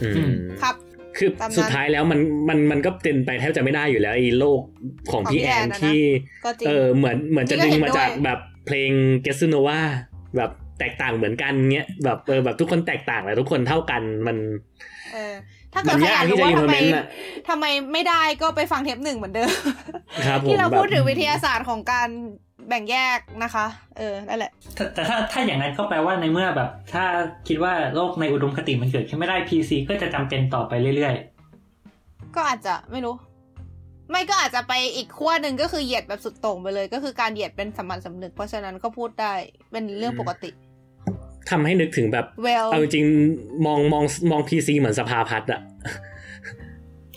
คือแบบสภาพัฒน์มันแบบถ้าเกิดทุกคนรู้ก็จะคือไอ้สภาพัฒน์นี่มันเป็นองค์กรที่แบบคอยที่ว่าจะเขียนแผนพัฒนาเศรษฐกิจของประเทศใช่ไหมนะฮะคือสมัยก่อนน่ะมันจะเป็นต้องใช้เพราะว่ารัฐบาลยุคนั้นน่ะคือรัฐบาลที่ไม่มีนโยบายเป็นของตัวเองเข้าใจปะคือแบบไม่รู้ว่าจะทำอะไรก็เลยแต่งตั้งสภาพัฒน์มาช่วยคิดแทนนะฮะแต่แบบจริงๆแล้วอ่ะรัฐบาลแต่ละชุดเนี่ยเขาก็จะมีความสามารถในการที่เขาเรียกว่านะจะคิดนโยบายในการหาเสียงถูกปะนะฮะเขาไม่จำเป็นต้องมานั่งฟิกว่าต้องมานั่งฟังสภาพัฒน์อยู่ตลอดเวลาถูกไหมเพราะไม่งั้นผลถ้าเกิดทุกคนต้องทำตามแผนพัฒนาชาติจะ5ปีจะ5ปีหรือ20ปีเออเราจะเลือกใครมาทำไมถ้าทุกคนต้องทำตามอีกกฎที่เขาเขียนมามันก็ไม่ใช่ประชาธิปไตยแล้วถูกไหมนะฮะทีนี้มันก็เลยทำให้แบบหน้าที่ของสภาพัฒน์กับหน้าที่ของรัฐบาลเนี่ยมันซ้ำซ้อนกันสมัยก่อนมันอาจจะจำเป็นแหละแต่เมื่อถึงจุดๆนึงที่รัฐบาลมีปัญญาคิดนโยบายเองได้แล้วเนี่ยสภาพัฒน์ก็ไม่มีความจำเป็นอีกต่อไปก็น่าจะเป็นแบบเดียวกันกับ PC ว่าสมัยนี้มันยังเขาเรียกว่านะมันยังรู้สึกว่ามันแบบคนยังคิดเองไม่ได้ว่าอะไรเท่ากันอะไรไม่เท่ากันก็เลยต้องมีสิ่งที่เรียกว่า PC มาทำให้คิดว่ามาทำให้แบบว่าเฮ้ยในเมื่อแบบมึงยังด้วยคือตราบใดที่ด้วยความที่ว่าสมองมึงยังสามารถสั่งให้ทุกคนเท่ากันไม่ได้อย่างน้อยสิ่งที่หลุดออกมาจากปากมึงต้องทำให้ทุกคนเท่ากันก่อนเข้าใจป่ะแล้วเมื่อมึงคิดได้เมื่อไหร่ PC ก็จะไม่มีความจำเป็นอะไรแบบนี้มั้งเข้าไปผ่าสมองครับงานต่อไปของนักวิทยาศาสตร์ก็คือคิดค้นวิธีการกำจัดไอ้ฟังก์ชันนี้ของสมองออกไปนะฮะเราก็จะได้พล็อตนิยายไซไฟดิสโทเปียมาอีกหนึ่งเรื่องดีมีประเด็นไหนที่เรายังไม่ได้ cover อีกไหมฮะเราว่าไม่มีแล้วนะมีเรื่อง LGBTQ เราไม่มีช่องพูดแทรกโอเคงั้นเคยเขียนเปเปอร์เรื่องนี้แหละแต่คือมันก็มีปัญหาเรื่องการ representation ใช่ไหมว่าไอ้สัตว์กูไม่ใช่ LGBTQ หนึ่งในตัวอักษรนี้กูจะไปอยู่ไหนวะแต่คือหลังๆอ่ะพอ LGBTQ มันกลายเป็น movement ใหญ่ขึ้นมาเรื่อยๆอ่ะไอ้ตัว LGBT เองมันไม่ได้หมายถึง lesbian โอ้ยลิ้นพันใจเย็นหายใจลึกลมหายใจเข้านั่นแหละมันไม่ได้หมายถึง lesbian gay transgender แล้วก็ transgender ไอ้เหี้ยอะไรของกู bisexual transgender LGB bisexual transgender เบลอง่วงใช่ป่ะนั่นแหละก็คือหลังๆไอ้ตัวคำนี้เองไอ้ตัวย่อ4ตัวอักษรเนี่ยมันกลายเป็นว่ามันเป็นตัวแทนของความหลากหลายไปแล้วซึ่งโอเคถ้าเกิดคุณมาซีเรียสกับการ representation ของตัวอักษรมันก็ arguable แหละแต่ว่าก็นะก็หลังๆก็คือแค่จะ point out ออกมาว่า LGBT หลังๆมันก็หมายถึงความหลากหลายไปแล้วมันไม่ได้หมายถึงแค่4ตัว4กลุ่มนี้นั่นแหละคือจริงๆมันเรียกว่าไงคือคนจะมี perception เหมือนกันว่าแบบคนที่ PC มากๆมันจะต้อง extreme ทุกอย่างทุกคำมันจะต้องเป๊ะอะไรเงี้ยซึ่งบางคนคือบางคนเขาก็ไม่ได้ extreme ขนาดนั้นอ่ะคือหลักการนะมันมีแต่บางทีเขาก็ไม่ได้แบบเฮ้ย LGBTQ มึงตกตัวอักษร IA อะไรข้างหลังไปอะไรไม่ได้มึงเหยียดอะไรเงี้ยก็ปกติแล้วก็ไม่ค่อยจะเจอคนที่เป็นอย่างนั้นเราก็ไม่ค่อยเจอคนขนาดนั้นคือถึงเราเราเองถึงเราบอกว่าเราคิดว่าเพศเป็นสเปกตรัมแต่ว่าเราก็ไม่ใช่ว่าจะหัวร้อนทุกครั้งที่การเห็นคนใช้คำเหมารวมเพศป่าวะ หรือเราเองก็พูดเหมือนกันน่ะหมายถึงแบบคือก็แล้วเวลาพูดกับคนใครก็ไม่เหมือนกันด้วยอะไรเงี้ยก็แบบนั่นแหละไม่แต่ว่าแต่ละคนก็มีการตอบสนองต่อพฤติกรรมที่มันแตกต่างกันไงมันเหมือนแบบว่าอย่างมันก็อาจจะเป็นเคสที่แบบว่าเขาเรียกว่านะแบบเราอาจจะชอบกินข้าวอ่ะฮะแต่ในเมื่อแบบถ้าเกิดสังคมเขากำลังแบบแดกขนมปังหรือขนมปังมันหาง่ายกว่าก็ใช้ขนมปังถูๆไทยๆไปก่อนได้ถ้าเราไม่มีขนมปังเราไปกินเค้กแทนสิโอ้ยดีมากนะฮะถ้าเกิดไม่มีมะนาวก็ไปซื้อเลมอนนะฮะก็อะไรวะก็จะบอกว่าคือพอมันเป็นเคสแบบนั้นเนี่ยมันก็มีเคสแบบอีกแบบนึงที่แบบว่าเขาอัลเลอร์จิกทูขนมปังอะไรอย่างเงี้ยแบบเขาแพ้สิ่งนึงโดยเฉพาะเจาะจงที่เขาไม่สามารถทำอะไรแบบนั้นได้อย่างเช่นแบบมีกูเตนอะไรก็ว่ากันไปสมมติว่าแบบเฮ้ยแบบไม่ชอบแบบผมไม่รู้จะยกตัวอย่างอะไรเลยแบบแลคโตสแบบ แลคโตสไม่ได้อะไรอย่างเงี้ยอ่ะฮะแล้วแบบคือมันก็คือกินไม่ได้มันก็คือกินไม่ได้อ่ะเข้าใจใช่ไหมคือแบบมันแพ้ก็คือมันแพ้เลยมันไม่สามารถเทคเข้าไปได้เลยแบบมันมีเลเวลของความอินทอเลอแรนซ์ของแต่ละคนอ่ะมันมีเลเวลของความรับได้ในสิ่งต่างๆที่ต่างกันฉะนั้นแบบอย่างก็เมคเซนส์แต่ทั้งนี้และทั้งนั้นมันก็คือไงมันก็มีคนที่รับในเลเวลที่ต่างจากไปอีกเหมือนกันกูพูดอะไรภาษาอะไรของกูวะเนี่ยแต่เข้าใจใช่ไหมเข้าใจโอเคก็ตามนั้นแหละเย่อ๋อแล้วก็อีกเรื่องนึงที่เทปที่แล้วบอกว่าจะพูดแต่ว่าเทปนี้ยังไม่ได้พูดก็คือเรื่อง Lady Day ที่คุยกันแล้วแดด2ไปหาข้อมูลมาให้ทีนี้ก็เราพูดแทนแดด2ให้เลยละกันก็คือ Lady Day มันเริ่มเดี๋ยวให้มีเสียงแดด2หน่อยดิแดด2อยู่แดด2หายไปมากเลยแดด2สามารถอธิบายได้หรือไม่ในสภาวะที่เอาแดด2มาอธิบายดิจะได้มีเสียงแดด2หน่อย Lady Day มาจากอะไรก็คือมันมาจากช่วงสมัยก่อนนะที่แบบห้างมันเปิดคือเหมือนกับว่าสมัยก่อนอ่ะมันยังไม่มีตัวซีนิม่าที่แยกออกมาใช่ห้างมันจะอยู่กับซุปเปอร์อยู่กับแบบโรงหนังมันจะอยู่กับซุปเปอร์อยู่กับห้างทีเนี้ยมันก็ว่าเดี๋ยวก่อนขอด้วยความทรงจำก่อนไอ้สัตว์ลืมเหมือนกับว่าประมาณว่ามันเป็นโปรโมชั่นแคมเปญที่ว่าวันเลดี้เดย์เนี่ยมันออกมาให้เพื่อแบบว่ามันเป็นแทนที่แม่บ้านอ่ะจะเหมือนดึงดูดให้แม่บ้านที่ไปช็อปใช่ป่าววะหนูไม่ช็อปอ๋อมันเป็นวันหยุดป่ะมันเป็นวันหยุดแม่บ้านไม่ได้ไปช็อปแต่คือปกติห้างปิดวันพุธใช่ป่ะห้างปิดวันพุธแต่ทีนี้เหมือนกับว่าเพื่อให้แม่บ้านเหมือนกับว่าเหมือนปกติมันจะขายควบใช่ไหมเหมือนเป็นแพ็กเกจอ่ะนึกออกไหมคนไปห้างก็ดูหนังเลยแต่ทีนี้มันไม่มีประโยชน์แล้วที่จะไปห้างก็กูออกแคมเปญแล้วว่าโอเคมาวันนี้แล้วคุณแม่บ้านที่ไม่ใช่แซลรี่แมนที่ต้องไปทำงานก็จะได้มาดูหนังในราคาถูกก็จะมีแรงจูงใจออกจากบ้านไปประมาณนั้นเพื่อที่จะสามารถขายตัวหนังในวันพุธได้อ๋อซึ่งญี่ปุ่นมีแม่บ้านในลักษณะนี้เยอะใช่คือสภาพสังคมญี่ปุ่นส่วนใหญ่ในตอนนี้นะก็คือผู้ชายทำงานนอกบ้านผู้หญิงทำงานในบ้านใช่ไหมไอ้ทำงานในบ้านหมายถึงก็คือทำงานบ้านเพราะฉะนั้นผู้หญิงก็คือตอนกลางวันก็ไปจ่ายตลาดกลับมาทำกับข้าวเตรียมรอสามีอะไรเงี้ยทีเนี้ยก็คือแบบบางคนเขาก็จ่ายตลาดทุกวันอ่ะเขาก็ออกไปห้างทุกวันแต่ถ้าเกิดสมมติห้างปิดเขาก็ไม่มีเหตุผลต้องออกไปห้างไงเขาก็จะอยากไปดูหนังทำไมจริงไหมอะไรเงี้ยเขาก็เลยออกโปรมาซึ่งโรงหนังมันก็จะว่างเปล่าๆเขาก็เลยต้องแบบมีมาตรการจูงใจนิดนึงให้โรงหนังมันสามารถใช้งานได้เต็มที่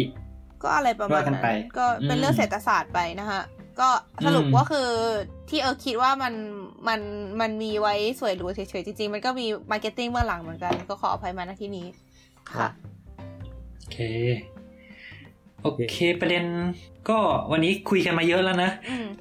ไอซ่าเตรียมเพลงปิดสักเพลงนะฮะให้เวลาคิด5นาทีไม่เล่นครับคิดไม่ออกครับเราจะปิดกันยังไงดีล่ะไม่ค่ะฝากรายการฝากรายการไม่มีเพลงที่จบเลยเดี๋ยวก่อนเรามีคำถามอะไรอยากฝากให้ผู้ฟังไปคิดกันไหมPC สเปคของคุณเป็นยังไงคะแห้งว่ะช่างเหอะคืออะไรวะอ๋อ PC สเปคเหรอโอเคแล้วขอโทษว้าวอยากใส่ซาวด์เอฟเฟคแบบที่ว่าแบบพวกยูทูบเบอร์ชอบใช้อ่ะแบบว้าวว้าวว้าวแบบเสียงแบบทำเองได้ไม่หมายถึงแบบมันจะมีเสียงประมาณนั้นอะที่แบบว่าแบบเขาเรียกว่าเสียงเหมือนแบบอนิเมะสักอย่างหนึ่งที่แบบว่าเป็นเสียงผู้หญิงแบบว้าวอะแบบเคยได้ยินป่าววะใส่ไปปล่อยไปเถอะเอาเป็นว่าอย่างนี้แล้วกันนะ disclaimer อีกรอบนะฮะก็เรารู้ดีนะว่าไอสิ่งที่เราคุยกันเนี่ยมันเป็นประเด็นซับซ้อน sensitive เยอะแยะมากมายอะไรเงี้ยถ้าเกิดใครมีข้อมูลเพิ่มเติมหรือว่ามีอะไรแก้ไขสิ่งที่เราพูดไปก็เรายินดีน้อมรับฟังนะฮะก็มาคุยกันได้ที่ hashtag หลัดผักในเฟซใน Twitter หรือว่าถ้าจะดีกว่าถ้าจะให้เราเห็นชัวร์ๆก็ @satbots นะฮะเมนชั่นมาเลยเพราะว่าใช่เพราะว่าพิมพ์ติดแท็กแล้วบางทีมันหายนะฮะแล้วเพจก็เพจสลัดผักสลัดโบวาไรตี้แล้วก็เราก็จะลงเทปวันจันทร์เนาะ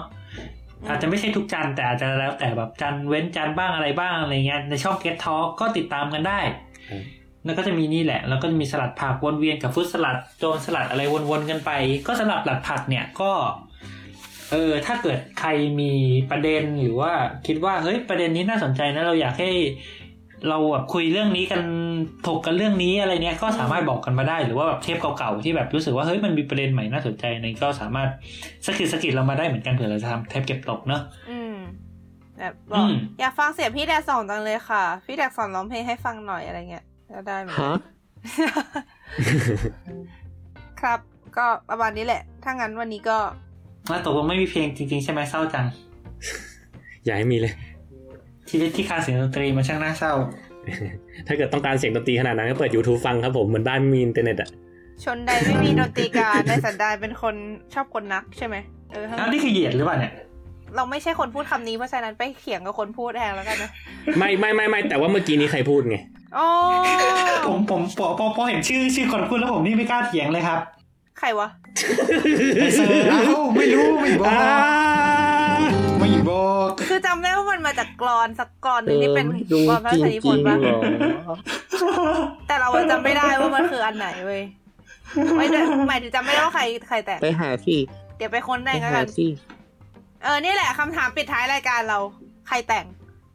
ไม่ต้องถามตอบให้ก็ได้ครับผมเป็นพระราชนิพนธ์แปลในพระบาทสมเด็จพระมงกุฎเกล้าเจ้าอยู่หัวรัชกาลที่6ครับไม่เสียง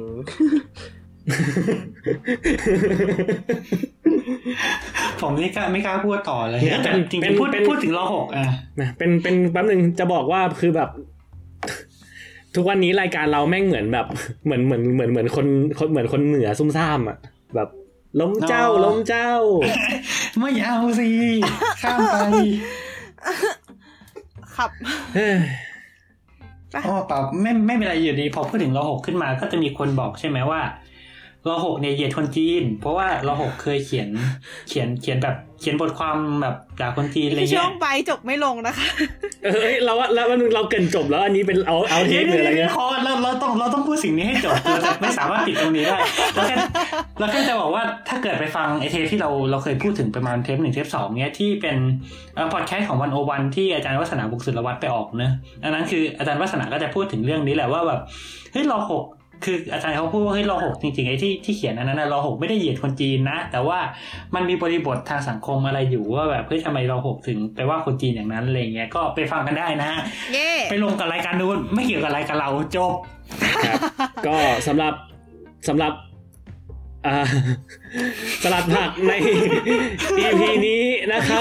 ที่กระท่อนกระแท่นเหลือเกินก็ขอลาไปก่อนแล้วพบกันใหม่ในเทปหน้านะครับสวัสดีครับสวัสดีค่ะสวัสดีครับ